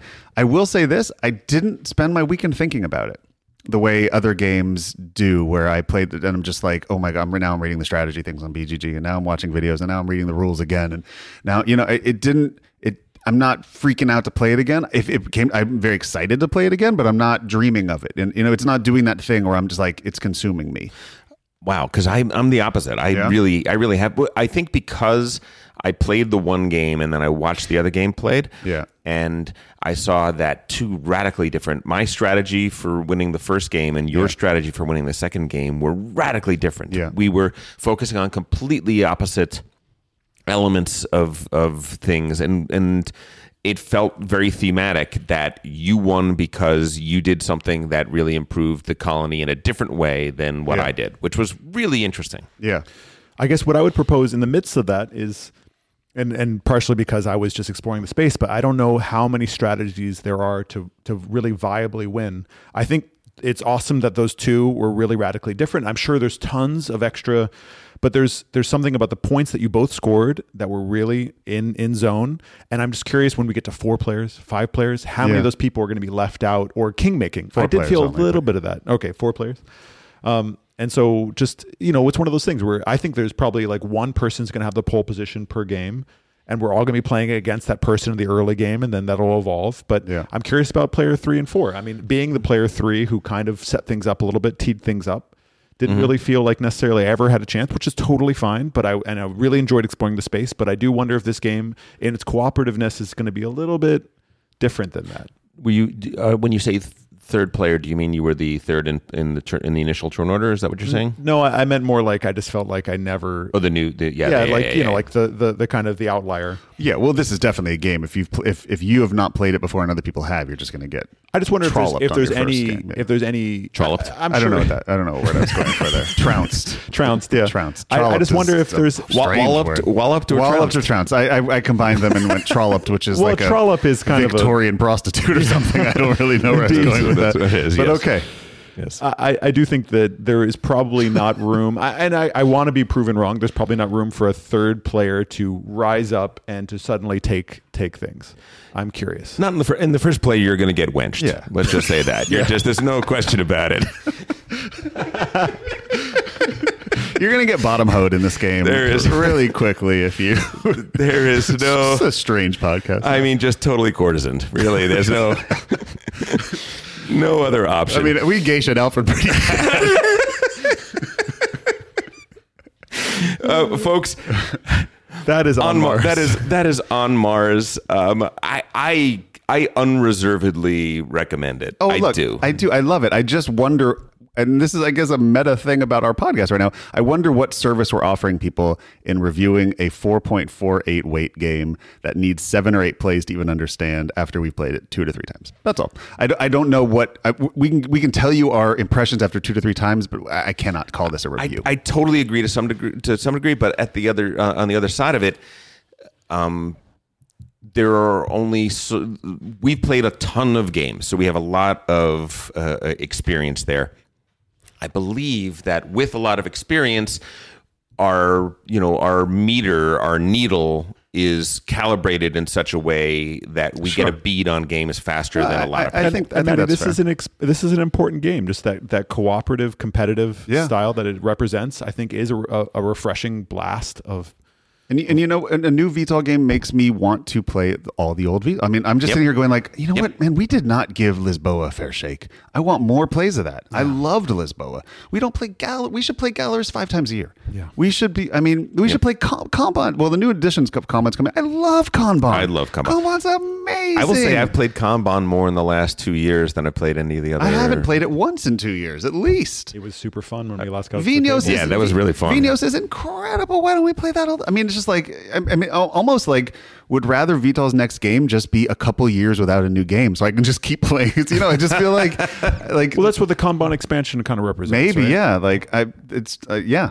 I, I wish I had more time to play his games because I they don't come to the table enough. Eight, uh, the eight uh, eight by eight challenge. We'll just do that. Yeah, fair enough. Next we are time can take a now to the end of the year wrap up. We're going to talk about 2019. Top ten games of the year. the good, the bad, the ugly, everything we have to say. Top ten games for for the three of us. First, let's let's just talk about a couple larger things, right? What was the trend of the year for you? What is the, the most interesting trend that you saw in gaming this year? Yeah, I, I would say it's definitely a push towards friendlier competitive games, competitive games with uh, with less negative player experiences, which leads to multiplayer solitaire.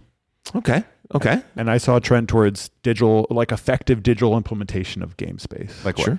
like we're talking like through the ages the expansion Oh, that came out for that terraforming mars just more of of kind of finding what makes board game space important and Yeah. particular finding ways of putting in the digital space i don't think it's you know not replacing anything but you finally seeing This is the year that you started board gaming on on. but on i also apps. saw a lot of other people uh, effectively implementing it in that yeah, space Yeah, Uh, the most notable trend for me this year was the decidedly the, the, the decided drop in the Alfredness of the games that I played this year. Largely, a po- of, uh, largely incorrect positive rules trend that we played with. yes, we just we just everything went off the rails. No, uh, I think it's for me it was the increasing gulf between heavy and light games. We, you know, uh, Trey talked about this on a previous episode, and I totally agree with what he said, which was that we thought for a while that what was happening in the hobby was that games were getting more streamlined, that we were taking game concepts and we were boiling them down to their essences and making games that were just very elegant and very precise. But actually, what has happened over the last uh, over the last year has been sort of a bifurcation. There have been games that have been getting simpler and friendlier and cleaner, um, i- i- and there have also been games on Mars and others that have reveled in their baroqueness, that have that have Yeah. pushed the other end of the scale and said, no, no, no, this is for people that want to Barrage, City of Big Shoulders, Pipelines, PAX Transhumanity. I mean, the, PAX Pamir. These are all very heavy games. And I, I would say there's, there's a Reach. bit No, of that wasn't this year. and there is a bit of Reach. a there's a bit of renaissance that's happening with the 18XX Oh, big time. right now, right? And it's Uh, finding its way into other games, Tokyo Metro and Big City, exactly right. City Big Shoulders. Yeah. which which I love. I'm so happy that that that that is happening because I really do feel like there are a lot that there is as more people enter this hobby that there is a broader and broader uh, realm of people and taste, and I feel like the hobby was in danger of contracting and trying to get a get Casual, a casual, casual. well, not even not even that so much as tr- to try to get games that please everyone, and by doing so, please no one. And it is not happening right now. It is, it is decidedly not happening.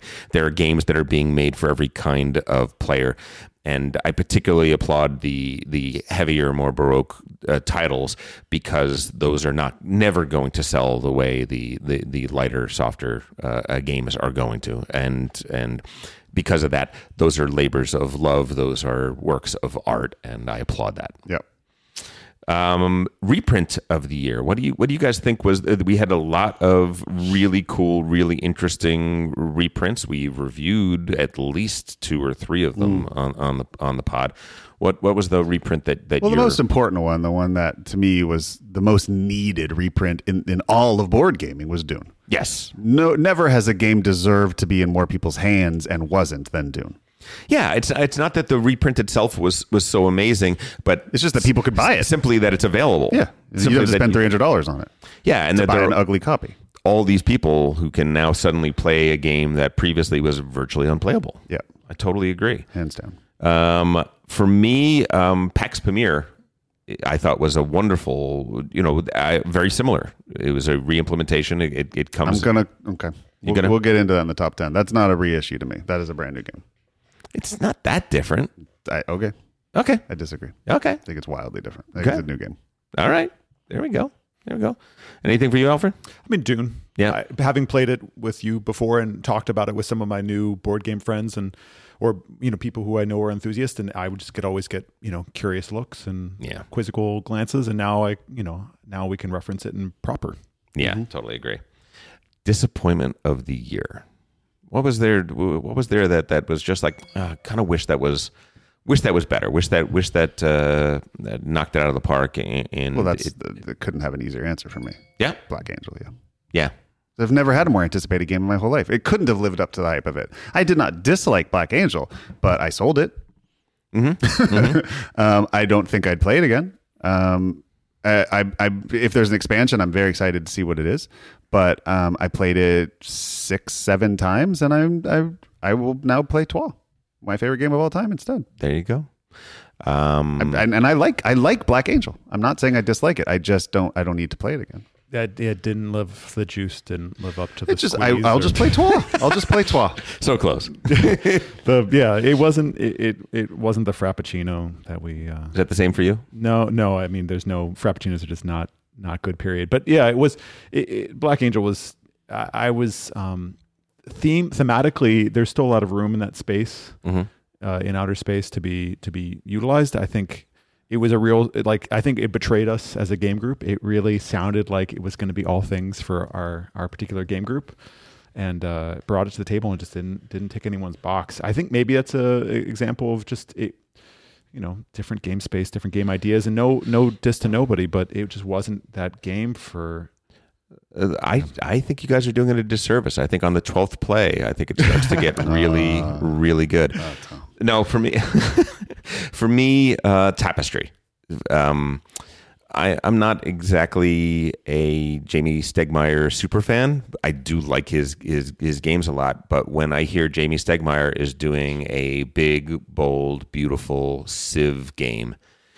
Civ game kills me. Civ, game, I'm, uh, you know, I, I can't help but get super, super excited about that. And I just didn't, I just didn't love Tapestry. It was, it was a, a, disappointment on on a, a few levels. And you know, I should be at this point. I should be wise enough to know that when somebody says they're coming out with the new Civ game, I should immediately just put my expectations on the floor, and because uh, heartbreak after heartbreak after heartbreak with Vlaada Chvátil's exception uh, it, it has Through the ages, yeah. exactly, and and nations uh, both Yep. um, are are amazing, and I was just I I was really really hoping that it would be would be something amazing, and it, for me it was not. So We're go. going to do our top 10 or what? let's do it. Let's do it. Start with number 10. Let's do it. Number Alfred, are you joining in on this? Nope. Okay, you're just going to be uh, color commentary? no, probably not Okay, cool. See you later. you want to go first? Or you want me to go 1st I'll go first. My number 10 is Marvel Champions, uh, and also a way to segue into uh, talk, talking about my uh, solo eps. Uh, check out uh, the very first episode of Solo Mode, our little tiny bite size 30 minute episodes that I'll try to be churning out a couple times a month. My first review is Marvel Champions. I enjoyed it a lot. You can hear more about that there. Uh, my number 10 is Jaws. We mentioned at BGG Con how much we loved Jaws and, and what it, what it, how much it tickled us.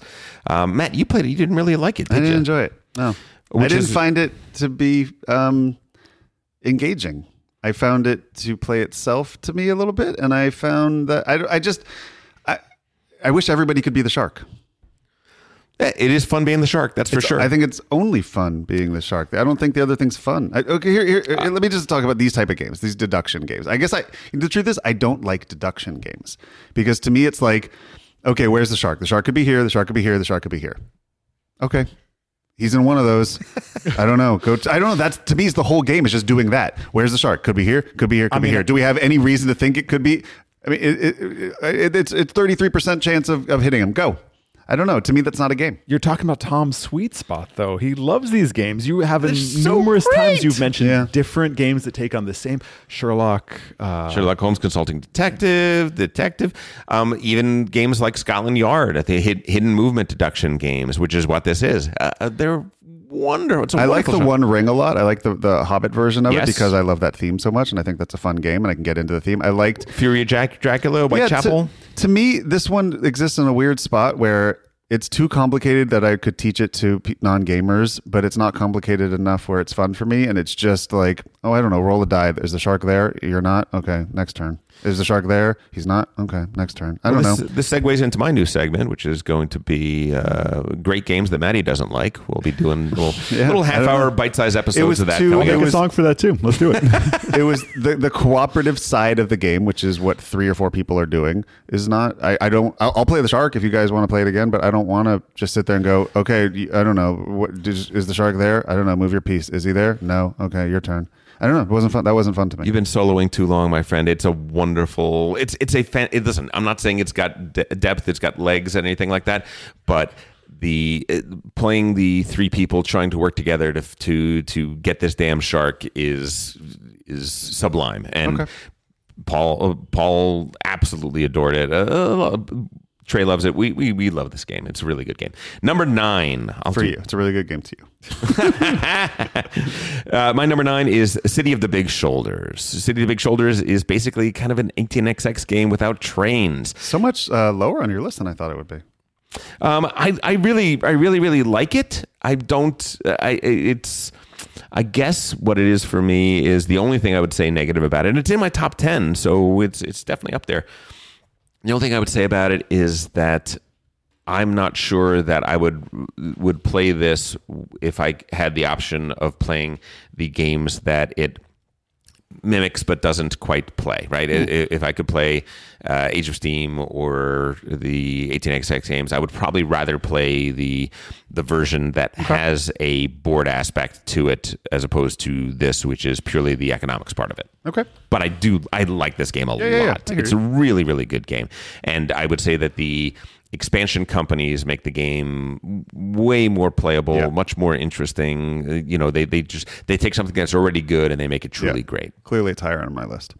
Uh, number nine for me is Tapestry. I I really had fun. I, I, when I did my top ten, I did not think of the best games this year. I thought of the games that captured me more than any other games this year. The games that I had the most fun playing, that I thought the most about, that I was most excited to get, the most excited to play. I really still like Tapestry. I, I know what it is. It is not a uh, a well balanced, uh, fair fight amongst all people. But I, to me, the experience of playing it is really fun. I just Okay. I just have fun while I'm playing it, and I hope I get to play it more. I'm excited to try his uh, Jamey's attempts at balancing it. I'm curious to see how those work, but I'm okay if they fail as well because to me, just the experience of playing the game is fun. Okay, I. I, I can't can't say I agree, but I'm happy that Yeah. you're. I'm happy that you find joy in it. I have fun in it, and, really and, and the theme comes through to me, and I totally get that it doesn't for others, but I I, I genuinely feel like the theme comes through, and, I, and for me, it, it, it, it tells a cool story. Okay, all right. Yeah. What's your number eight? Oh, I just did my number nine. Aren't we going back and forth? Well, we're we're snaking. I did 9 We're and nine. I, I did ten and Got nine. it. I know you did Uh, my number eight is Maracaibo, but I'm putting an asterisk on this because it could be much higher. I need to keep playing it. Um, I I'm uh, it's my it's the it's the game on my brain right now in terms of games I'm most excited about and keep wanting to play. Um, I'm mostly playing it solo, and I find it to be an incredible experience. I might it might be true that this is one of the best solo games ever made, and that's how it's meant to be played. I don't know because. I've only played it two player once. I've played it solo like seven times now, and the the story that comes through it. The nobody's ever done a legacy Euro like this before. Um, that plays solo, and it's so fun. I mean, I would say campaign mode more than legacy, but okay. Yeah, yeah. You're not throwing anything away, but well, it's legacy in the sense that it, it plays different every time. Yeah. um, and uh, you're making choices. You're making you're making branching paths that you know once you get to the end of the the, the campaign. Yeah. uh, I think you would want to start over because there's there's just it, just it just switches it up enough. Maybe I don't. Yeah, uh, it didn't. Uh, five tries and didn't quite ring the bell. Yeah, yeah. I, I, I, I, I gotta uh, beg off of that one. My number eight is Marvel Champions, a Oh. game that my friend Matt Robinson gifted to me. Have you played it yet? Bought it for me yet? good. Have I played it? Come on.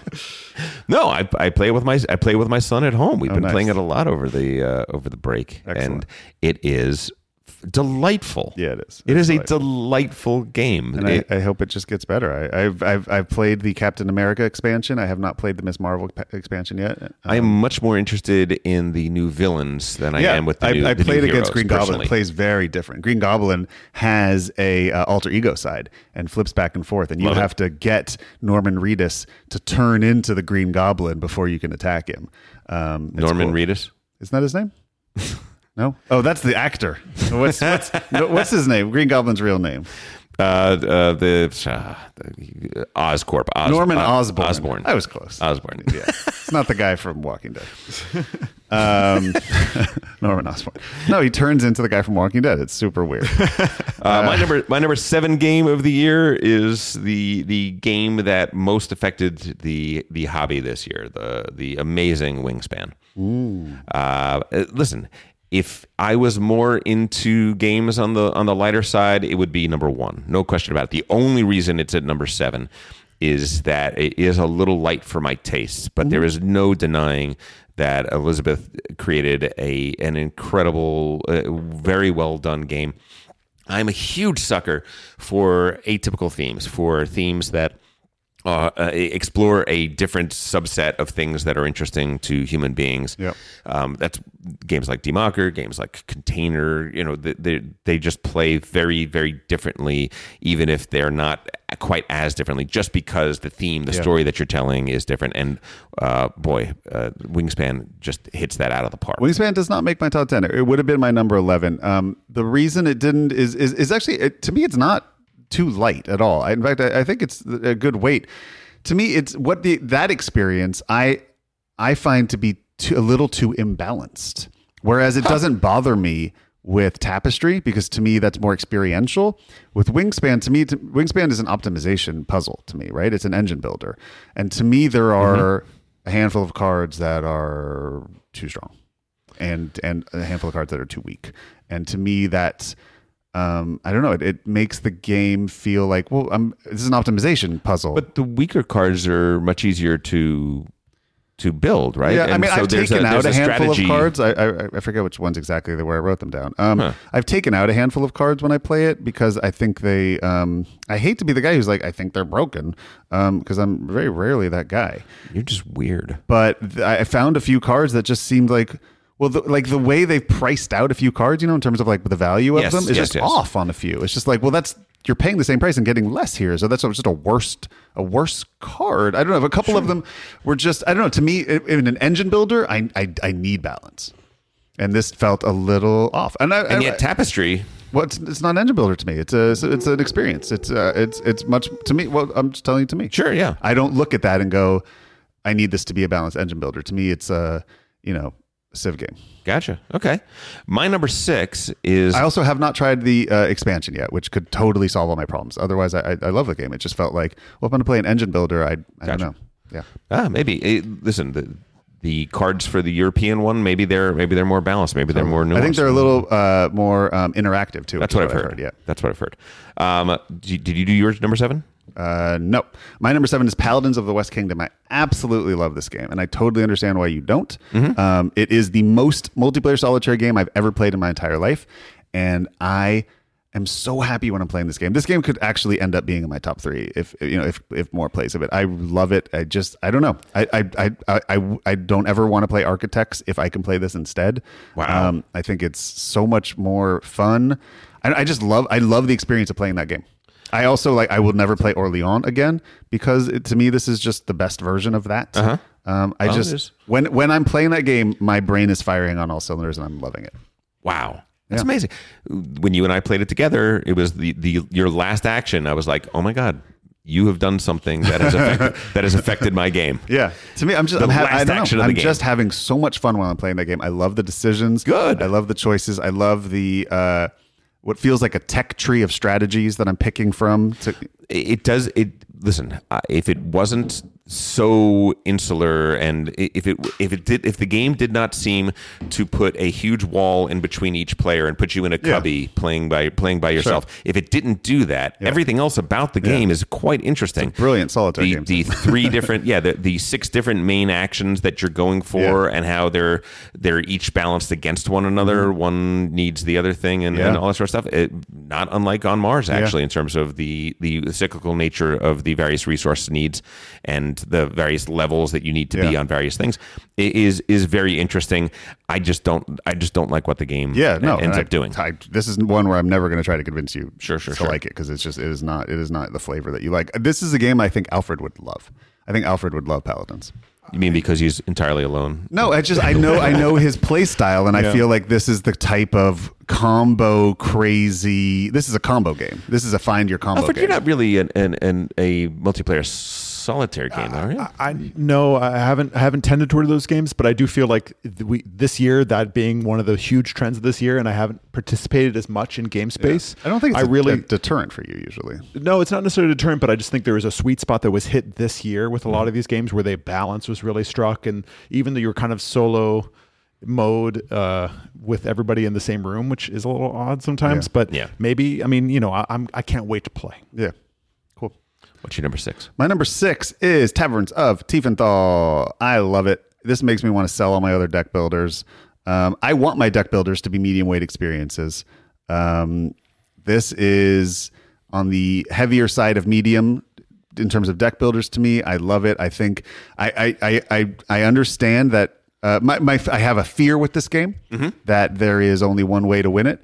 Um, I have not yet so. decided if that's true, but I, I could see it being possible, and that would be a bummer, uh, which could be totally fixed by an expansion as well. Yeah. But I just this like uh, Paladins. When I think of both of these games, I just think I'm just having so much fun during every turn of this game, and the, the time is flying by. This is my number eleven. I it's not on my it's not on my list Yeah. because I uh, because I feel like it's it's just shy of that. I, I do feel like there is a strat. I can't see what the other strategy is that's going to compete with it. Yeah. Too early to say. Obviously, Yeah. I would love to play it again. I love the theming of it so much. The modular board that you can Yeah. flip over and the components are just things. fun, and, and they're they're they're so great. the fact that the dice go on coasters that you pass Mm-hmm, around it's it's it's an adorable fantastic fantastic game i really do like it so much What's your Uh, number six? my number six is sabotage the new tim oh yeah, fowers game, game I have not played. it is a delight okay so i loved um, captain sonar for what it was Yeah. i loved it but how are you going to get eight players together to play a real-time you know a, a real-time loopy little fun game in our game group. it's tough it's tough Sabotage is a four player game that takes the real time aspect out of it and turns it into a two versus two strategy game with a big wall between the two of you. The spies are trying to disable the global destruction weapons. The supervillains are trying to find where the spies are and kill them five times Yeah. each or so, five times five times total. The variable powers that you can power up and get to unlock new abilities for your side. It's delightful. It is a delightful game.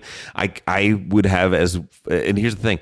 I have as much fun playing it with my family as I would at a game night. Okay. It really it's it- not a bridge too far for non gamers. it is not. No, there's a, there's a simpler mode that you can play Hmm. to start. I say play the simple mode for your first game, and then once everybody's down with that, then just throw them into the into the deep end, and they can they can grok grok the rest of it pretty easily. It, it's it's it's a delight. I really enjoyed it.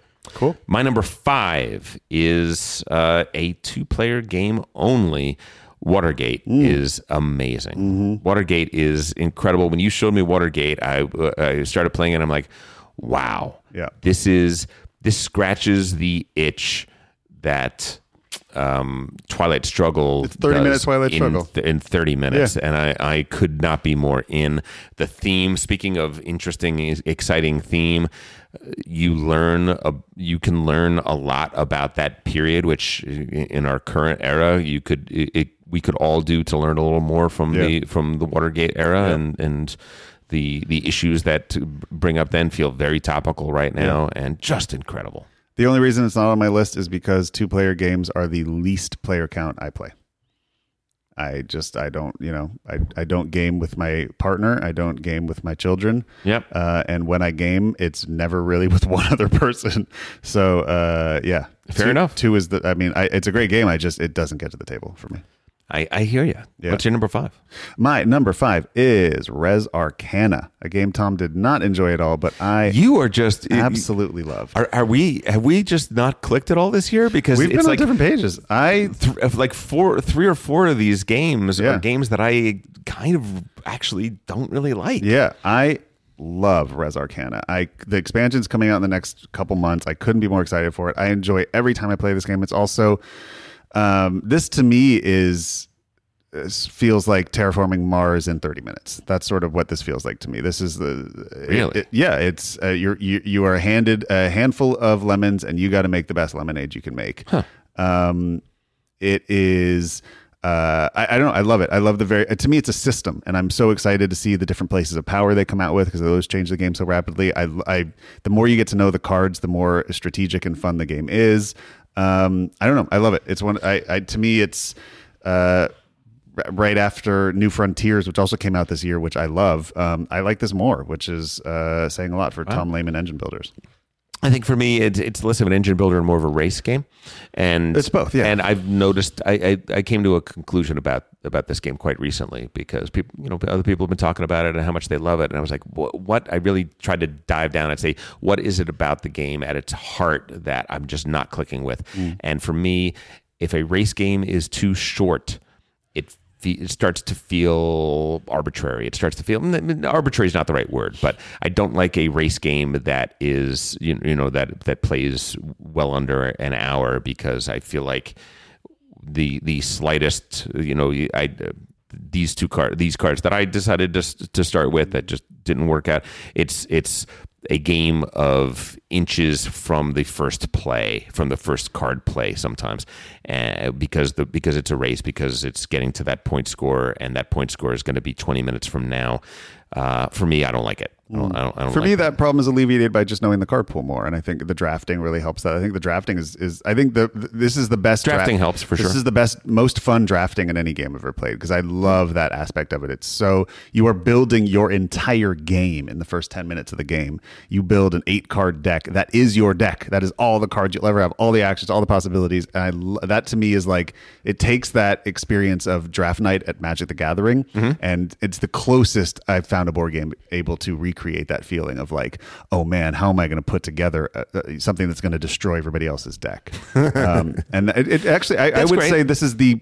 I, I would honestly say this is the closest I've gotten a Magic the Gathering feel in a board game yet. And f- to do that with so few cards, Yeah. to g- do that with so few components in the, in the And game, it's, it's very similar amazing. to Magic. The resources you're using in order to pay for different cards, or you know, No, I, I listen. This is why I'm why I'm why I'm trying to say that I don't like this game, and I'm trying to analyze why Yeah, I don't yeah, like yeah. this game is specifically because I recognize I recognize the the beauty of the design of Mm-hmm. it, even though I don't like it. yeah. Well, maybe I mean maybe we'll try the expansion. Maybe it'll change your mind. Yeah, curious to try. I, I, I would love to have another. Bike. I would also say Ian O'Toole had an amazing year. This is my favorite art of the year. I do not care See, for it. see, I, I all. am a sucker for beautiful fantasy art. and You to me, this are. is gorgeous. Uh, we- you, listeners should know that we are surrounded by velvet paintings of dragons right now. I mean, this 16 foot one is astonishing. It really, it really dominates the room. I, I don't know why, why the dwarf is wearing a thong. I don't Yeah. understand that. But hey, everybody has their own style. Did you? Was that your number four or number five? Uh, that was my number five. What's your number four? My number four is Pipeline. Pipeline is a fantastic heavy euro from Capstone Games. I believe this was Capstone's first original game that wasn't a reprint or a pickup from somewhere else. Um, Pipeline is uh, a game that I hope doesn't do the thing that other amazing games like. Um, like uh, Panamax and stuff has done, which is to sort of just dip out of our uh, rotation because I think it deserves more plays. I know that the designer Ryan Courtney is working on an expansion. I'm very excited for that. Um, but yeah, I, this is a game that I, I hope we get to play more. I think Yeah. I, I think it's a game that has um, a high learning curve, and I think I'm not quite at the uh, pinnacle of that learning curve yet. Yeah, I mean, I see why you put it at number four. Um, Let's just leave it at that. Okay. My number four is Pipeline.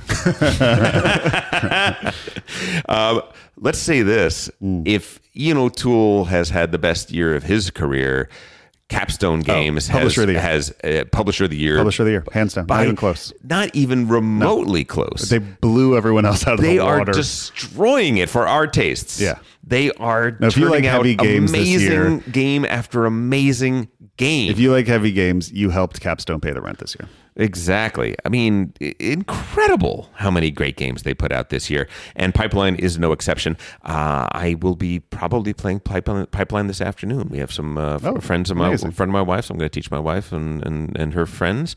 Uh, I think great. it's. I don't think it's it's inaccessible. I think it's actually fairly easy to understand how Yeah. to play. How to play well is a different story, but to but the rules overhead for the teach itself is not that bad. Well, I also think it has that Agricola thing where even if you're not competitive, you can have fun building your little world. Yeah, just the little the little possible AP part, but like the little like pipeline puzzle. I mean, there is a Side there puzzle. is wonderful, isn't? There's there is a multiplayer solitaire element to this as well, where you can really just you could be failing at the game and still enjoy your little pipe world you've built. Yeah. Yeah, totally agree.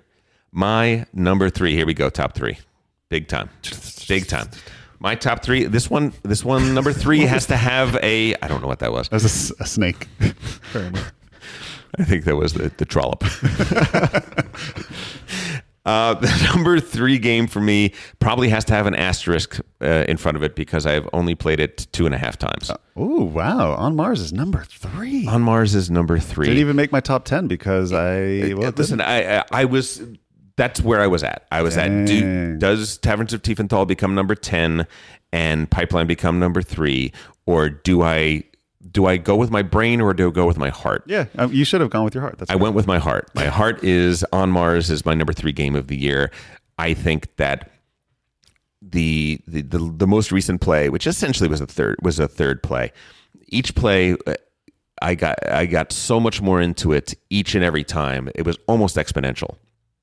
And by the the, the last play of it, I was just deeply, deeply, deeply in, in love with the possibility of what this game could become and could be. I Uh, cannot disagree with you, and I would like to ask you while I am gone for the next couple months to please keep it in the rotation so it still exists when I come back. very much so. Yeah, because I, I, it could. When it, we, I think we should revisit this list in a year and see what actually stuck around. Because on, I, on Mars could be my number one by the end of this year. Who knows? By the end of next year. You think we're doing this in a year? You're crazy.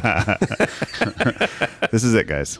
Wrapping it up. Uh, oh yeah, we forgot. We, we should have said that at the head. Yeah, last episode ever. What's your number three? My number three is City of Big Shoulders. I adore this game. I love it. I think it scratches an itch that no other game scratches. Um, I, it, it gives me an 18XX feel. It gives me an Arkwright feel. It's, I think it's a brilliant worker placement game. I, I love the uh, the the uh, the mechanic that's in it that I haven't seen anywhere else, which is you build your own worker placement spaces that you get to go to for free. But if other people get to go to them, you get a benefit.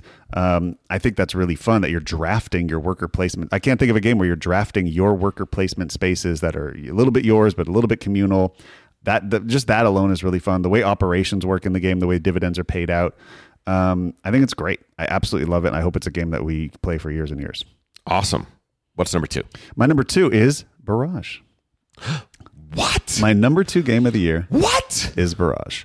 Oh, we you're- got some nonsense coming up now. I don't want to. I don't know. Ugh, ugh. go for it. I absolutely love Barrage. Holy Um, cow. everything that ever needs to be said about Barrage is here. Um, I think What's the episode? Are you shocked? I'm shocked. I, I'm well. I haven't played Barrage yet, and that is my biggest misgiving of Yes. 2019. We're gonna take care of that. I think it's beautiful. Um, I can't wait for uh, them to send me a box that doesn't split on all four corners and components that are usable. Um, I hope that will happen. they they hurt him. They hurt him bad. Uh, no, it's, I, it didn't stop me from enjoying the game. I love it. Um, I hope I get to play it more. Um, it is a game that rewards more and more plays. It is a game that rewards a meta in your group, hundred percent. I think you have to. Cre- I think it's a game that you need to find the strategies with in your group.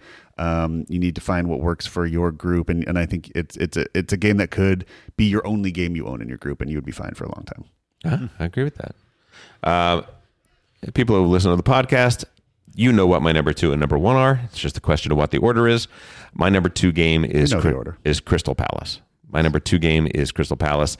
It is a delight from the moment we started playing it. The moment we, the very first turn began, and I have four dice, and I'm not going to roll them. I have 40 bucks, and whatever numbers I choose on those dice is the money that I have to spend for that. And I know that I've got five rounds to, to go through, and I'm looking at those loan tokens and how painful and how terrible they are. And yet I'm looking at all the things that I want to and need to do. And the just that very first decision of picking the dice on the first round, I was bouncing up and down because it hurt. It hurt so bad trying to figure out how to do that right. And then when I realized with the dice placement, oh my goodness, I have a five. If I put this five here, I can lock that in and I can grab that thing. But if I do, I sacrifice all these other things, like holding on to that and being able to person to be the person to decide later on what I'm going to take first. Not placing that one in that crucial space that if I don't put that there, I don't know what I'm going to do with this one on this die. Uh, it's an it's an amazing design. It's a really incredible game. The only reason it's not number one is that uh, Trey has talked about this a little bit. The cards are a little. There are probably too many cards in the game. It would be a better game if it was a little closer to all or most of the cards for the inventions and most of the cards for the famous personages if most of them would come out over the course of the game if you'd be able to see most of them. As it is only about half of the cards come out each game. And because it's a game that exists on that knife's edge not knowing having there being a, a large random factor as to which synergies are going to appear you know you can spend a lot of your precious precious resources to get a uh, invention that more than one person is going to want, and then neither of those people come up in the game. You have you, you, you know you you've been dealt a bad hand by the game, and th- th- this game is elegant to the point of it, it it's harmed by that inefficiency. Um, I'm just bummed out I didn't get to play it this year. I, who knows where it would be on my list? I never. It, it's the most. It's the game I most want to play. Alfred played it it. was it was really fun and not to rub it in or anything but I do think the variability actually is what i found to be part of the sweet spot having not played it before i didn't have to have perfect information i didn't have to have it be a through the ages thing of like oh i have to be careful about this card coming out or this thing it was really just kind of pure so you react to the board as it's changed some things are going to be synergized some things aren't but then you just have to look at the bigger picture and it was really cracking Uh, to, to be clear, I think Trey would like the, the game where the only cards in the game are all the cards that will come out. You know, more of the Agricola more style thing. Yeah. Um, I'm not Wait, in- what, how is that Agricola? Because the the cards for each round are the only cards that come out. You know Oh, I the, see. the Oh, round, you, you, the round you don't mean the occupation cards. Okay, got it. No, I'm not talking Okay, occupation okay, cards. got it, got I'm just saying by, by round uh, round 15, Sure, sure, sure. you know exactly w- that card is going to be this or this, and then the last card is definitely always Yeah. going to be this. So you can there's some foreknowledge and planning that can go in. Um, I'm not of that school, but I do think that the cards are not quite as uh, they they don't. Uh, they don't crush it as well as they could have. There's more. There's mo- there's some some things that were left on the table. There, there's too many of the cards were just like, oh, that's a that's not really a very interesting card. I get what it is, but it's not very interesting. And if they culled back some of those cards from the deck, uh, they might have made a, a slightly more interesting game. Listen, it's my number two game of the year. I adore it. So I know what I'm talking about of the negatives, but the truth of it is is that it's an incredible game, and it, it, it's it's a mean game. If you if you're okay with a mm-hmm. game that doesn't you know that that is going to leave you a little battered, a little bloody, I recommend playing it. And then of course my number one is Barrage. Barrage is is an incredible game. Where would it be in your top ten of all time? Top ten. Just I'm not. You don't have to be specific. You know, Yeah, yeah, yeah. Would it be in the top five? Would it be in the top three? Would Oh no no no! I think it, I think it would be in the top ten though, but I don't think it would be. You know, I got a, I got a lot of games sure. that are. I, I still need to play more to see, but yeah, I'd, it might be eight. Okay, Might be might be my number eight Fair. somewhere around there. I won't hold you to it. Um, I, I will say this: I don't.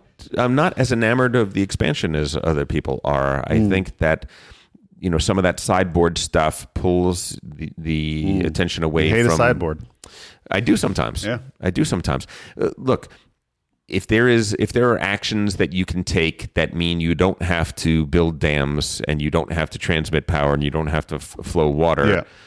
That I think is a negative. You don't I- want a barrage. You don't want a version of barrage where you don't have to barrage. Yes, exactly, and and to to some extent, Yeah. Not not all of the things in the expansion yeah, do yeah. that, but some of the things in the expansion do do that, and and that I'm not that I'm not so crazy about. Sure. but the the ability for to have a building slash construction game on which the in which the way to activate things and to get points is a flowing water system whereby people can steal your water or use the water that you have already used to take these actions again and and the, the way the board plays out pretty much differently every single game is an is is an astonishing accomplishment. It's the most old school, new school game I've ever played. Yes. It's the most. It, it it's the perfect combination of. It, it's almost like the modern Euros from. It, it's got the entire breadth of history in it.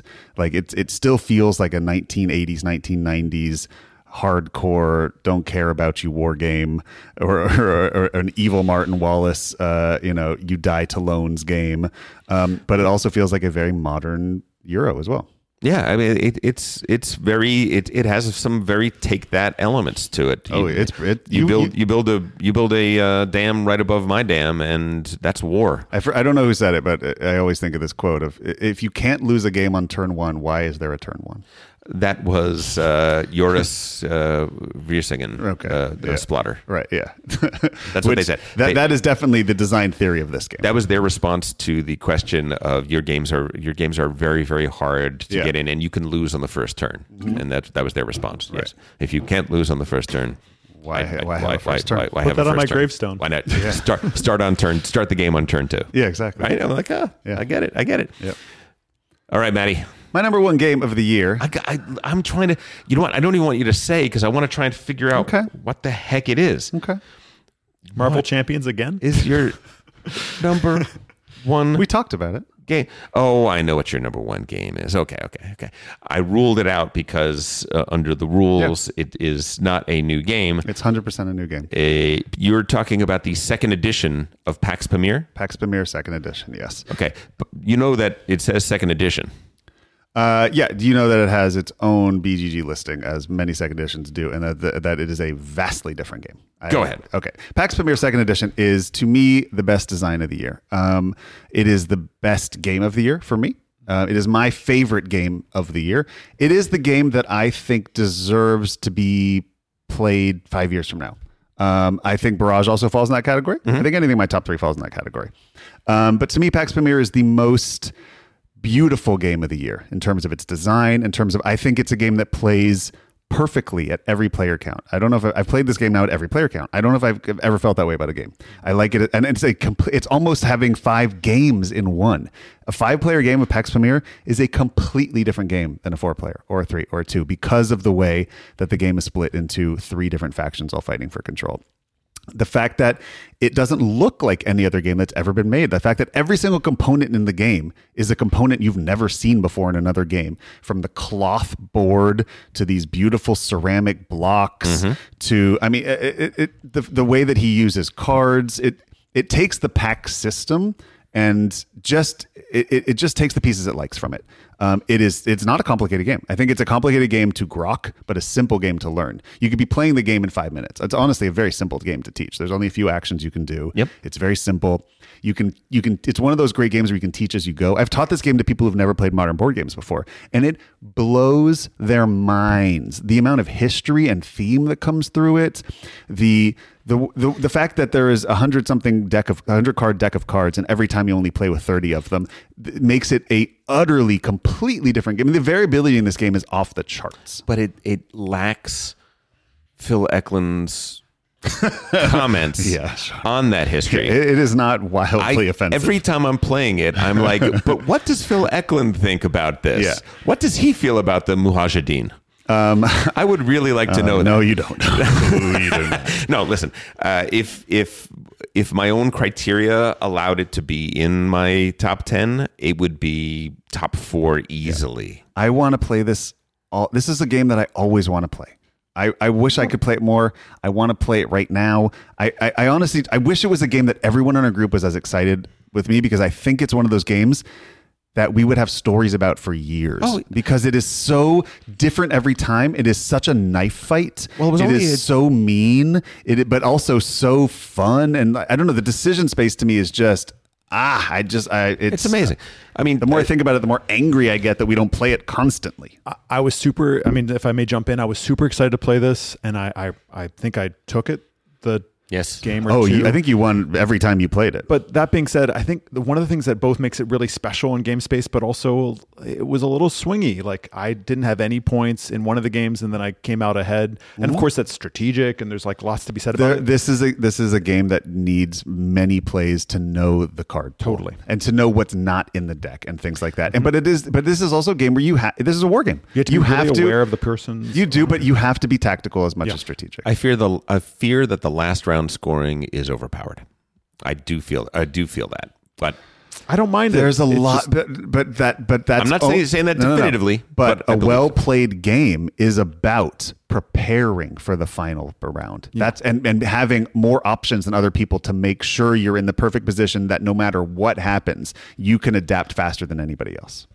that to me, what the game the game is about building an engine that can adapt to anything that can happen in that last round more than anybody and I else. think in, in in terms of any of the other games you mentioned, this is the one that has the most theme to gameplay ratio. oh ratio. my it's god, incredible. the theme because- is well, insane. all of the PAX games do. This Well, is the that's- only that's game the- I read this year that made me read a 500 page book about a history topic I didn't know existed when until I, I, heard when of I this first got game. when I first got Pax Porfiriana like three years ago, and that started our our whole. We we suddenly started Yeah. getting all the PAX games. I didn't know much about the Porphyr the Porfirian peace or any Yeah, of that sure. sort of stuff, and I'm like, holy cow. What an amazing, amazing piece of history that I knew relatively nothing about, and a game brought me into it and had Yeah. me read, had me read and learn so much more about it. It's really incredible. um, that's our top tens of the year. Can I ask you one quick question? Yes, Uh, favorite new game to you of the year? Could have. I mean, it, maybe it's Brush. I don't know. But you tell me. What is your favorite new game you had never played before that you played in 2019? I have an answer for this. Go ahead, Alfred. I like Trickerion. That was a game that came out a couple years ago. It was introduced to us by accident, by mm-hmm. random, and it was profound. That is 100% my answer as well. Trickerion is my favorite game I played in 2019.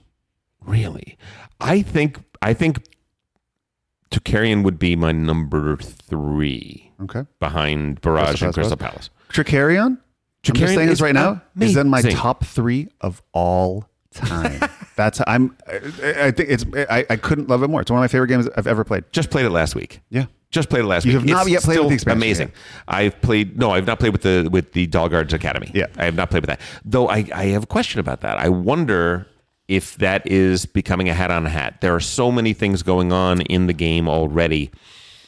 Is I don't it- know. From my two plays of it, too I don't think so. It's not doing the barrage thing where it, you can barrage without barraging. It is. You No, no, no. still have to. well because perform. because what you're doing when you when you do that is you're you're improving tricks Yeah. and you're getting money for loaning out tricks or you're things like that. selling tricks. That's what I'm for- saying, Yeah, yeah. exactly. Which is such a fun concept. It's Yeah, totally like a brain breaking Yeah. concept. Can't wait to can't wait to play with the expansion.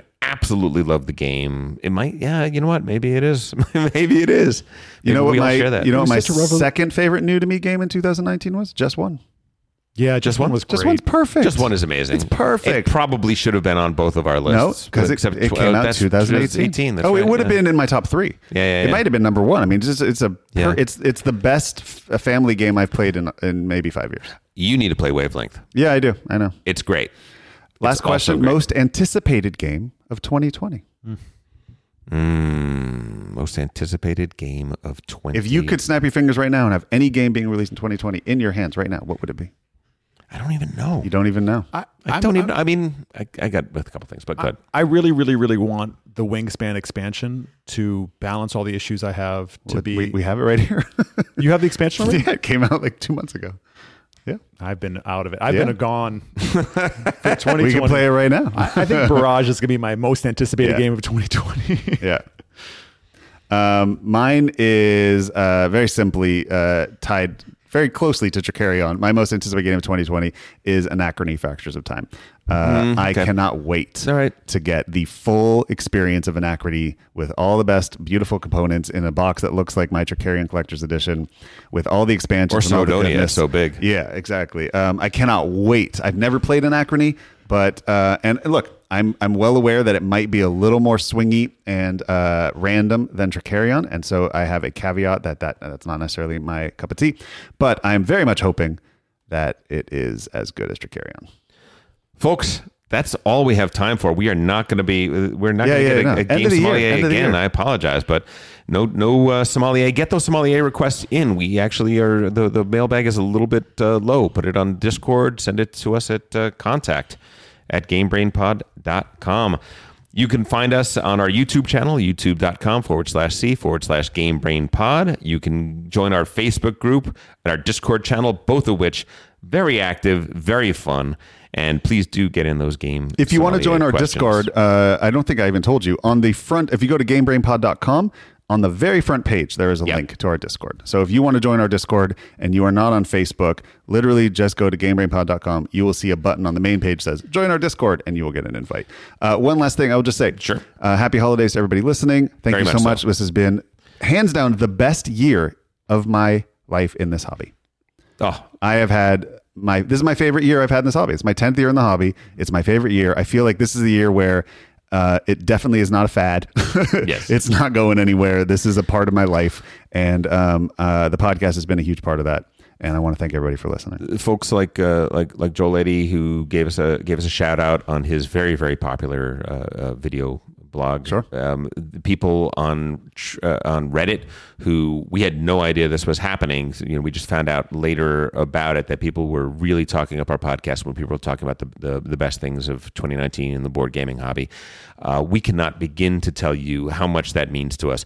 We're just we're just here living our lives, playing games, and doing a silly little podcast, and running into people at BGG Con that were you know just huge fans and people that just really have appreciated what we're doing. It means the world to us. We're just we're just a group of friends that love playing games Yeah. together, and we're so glad that it speaks to you. We have And- zero aspirations of making this a full time job in any way. In fact, if this becomes our full time job, we have failed. yes, we've done we've done something Something has seriously horribly gone wrong. Seriously wrong. Well, the uh, deck builder just went a, a we really strange just want to be fans that talk about board games, and we will always just be that. Well, and speaking of which, if anyone's at PAX East, I believe I will be there representing Game Brain as best to my Oh, ability. good. Look for Alfred there, or as Tom calls him, Daedalus.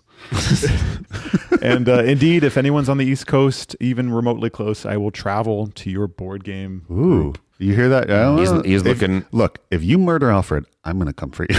That's, that's right. We love Alfred. You do not murder Do Alfred. not murder That is Alfred. Let's go out on that. Do not murder Alfred in 2020. Thank you so much, everybody. Maddie, do you want to do the sign off? It's been a while. no, I don't have it in front of me. I'm going to okay, let you I'm do going to do it then. Here we go. We'll do the last part together. You've been listening to Game Brain, produced and edited by Matthew Robinson and Tom Donnelly. Special thanks to Daedalus for our incredible music. You might know him as Alfred the man sitting next to me. More on Daedalus at GameBrainPod.com. You can reach us by email at contact at GameBrainPod.com or on Twitter at GameBrain underscore pod. Thanks for listening and go play make some some games with friends or go make some friends with games. I love you guys.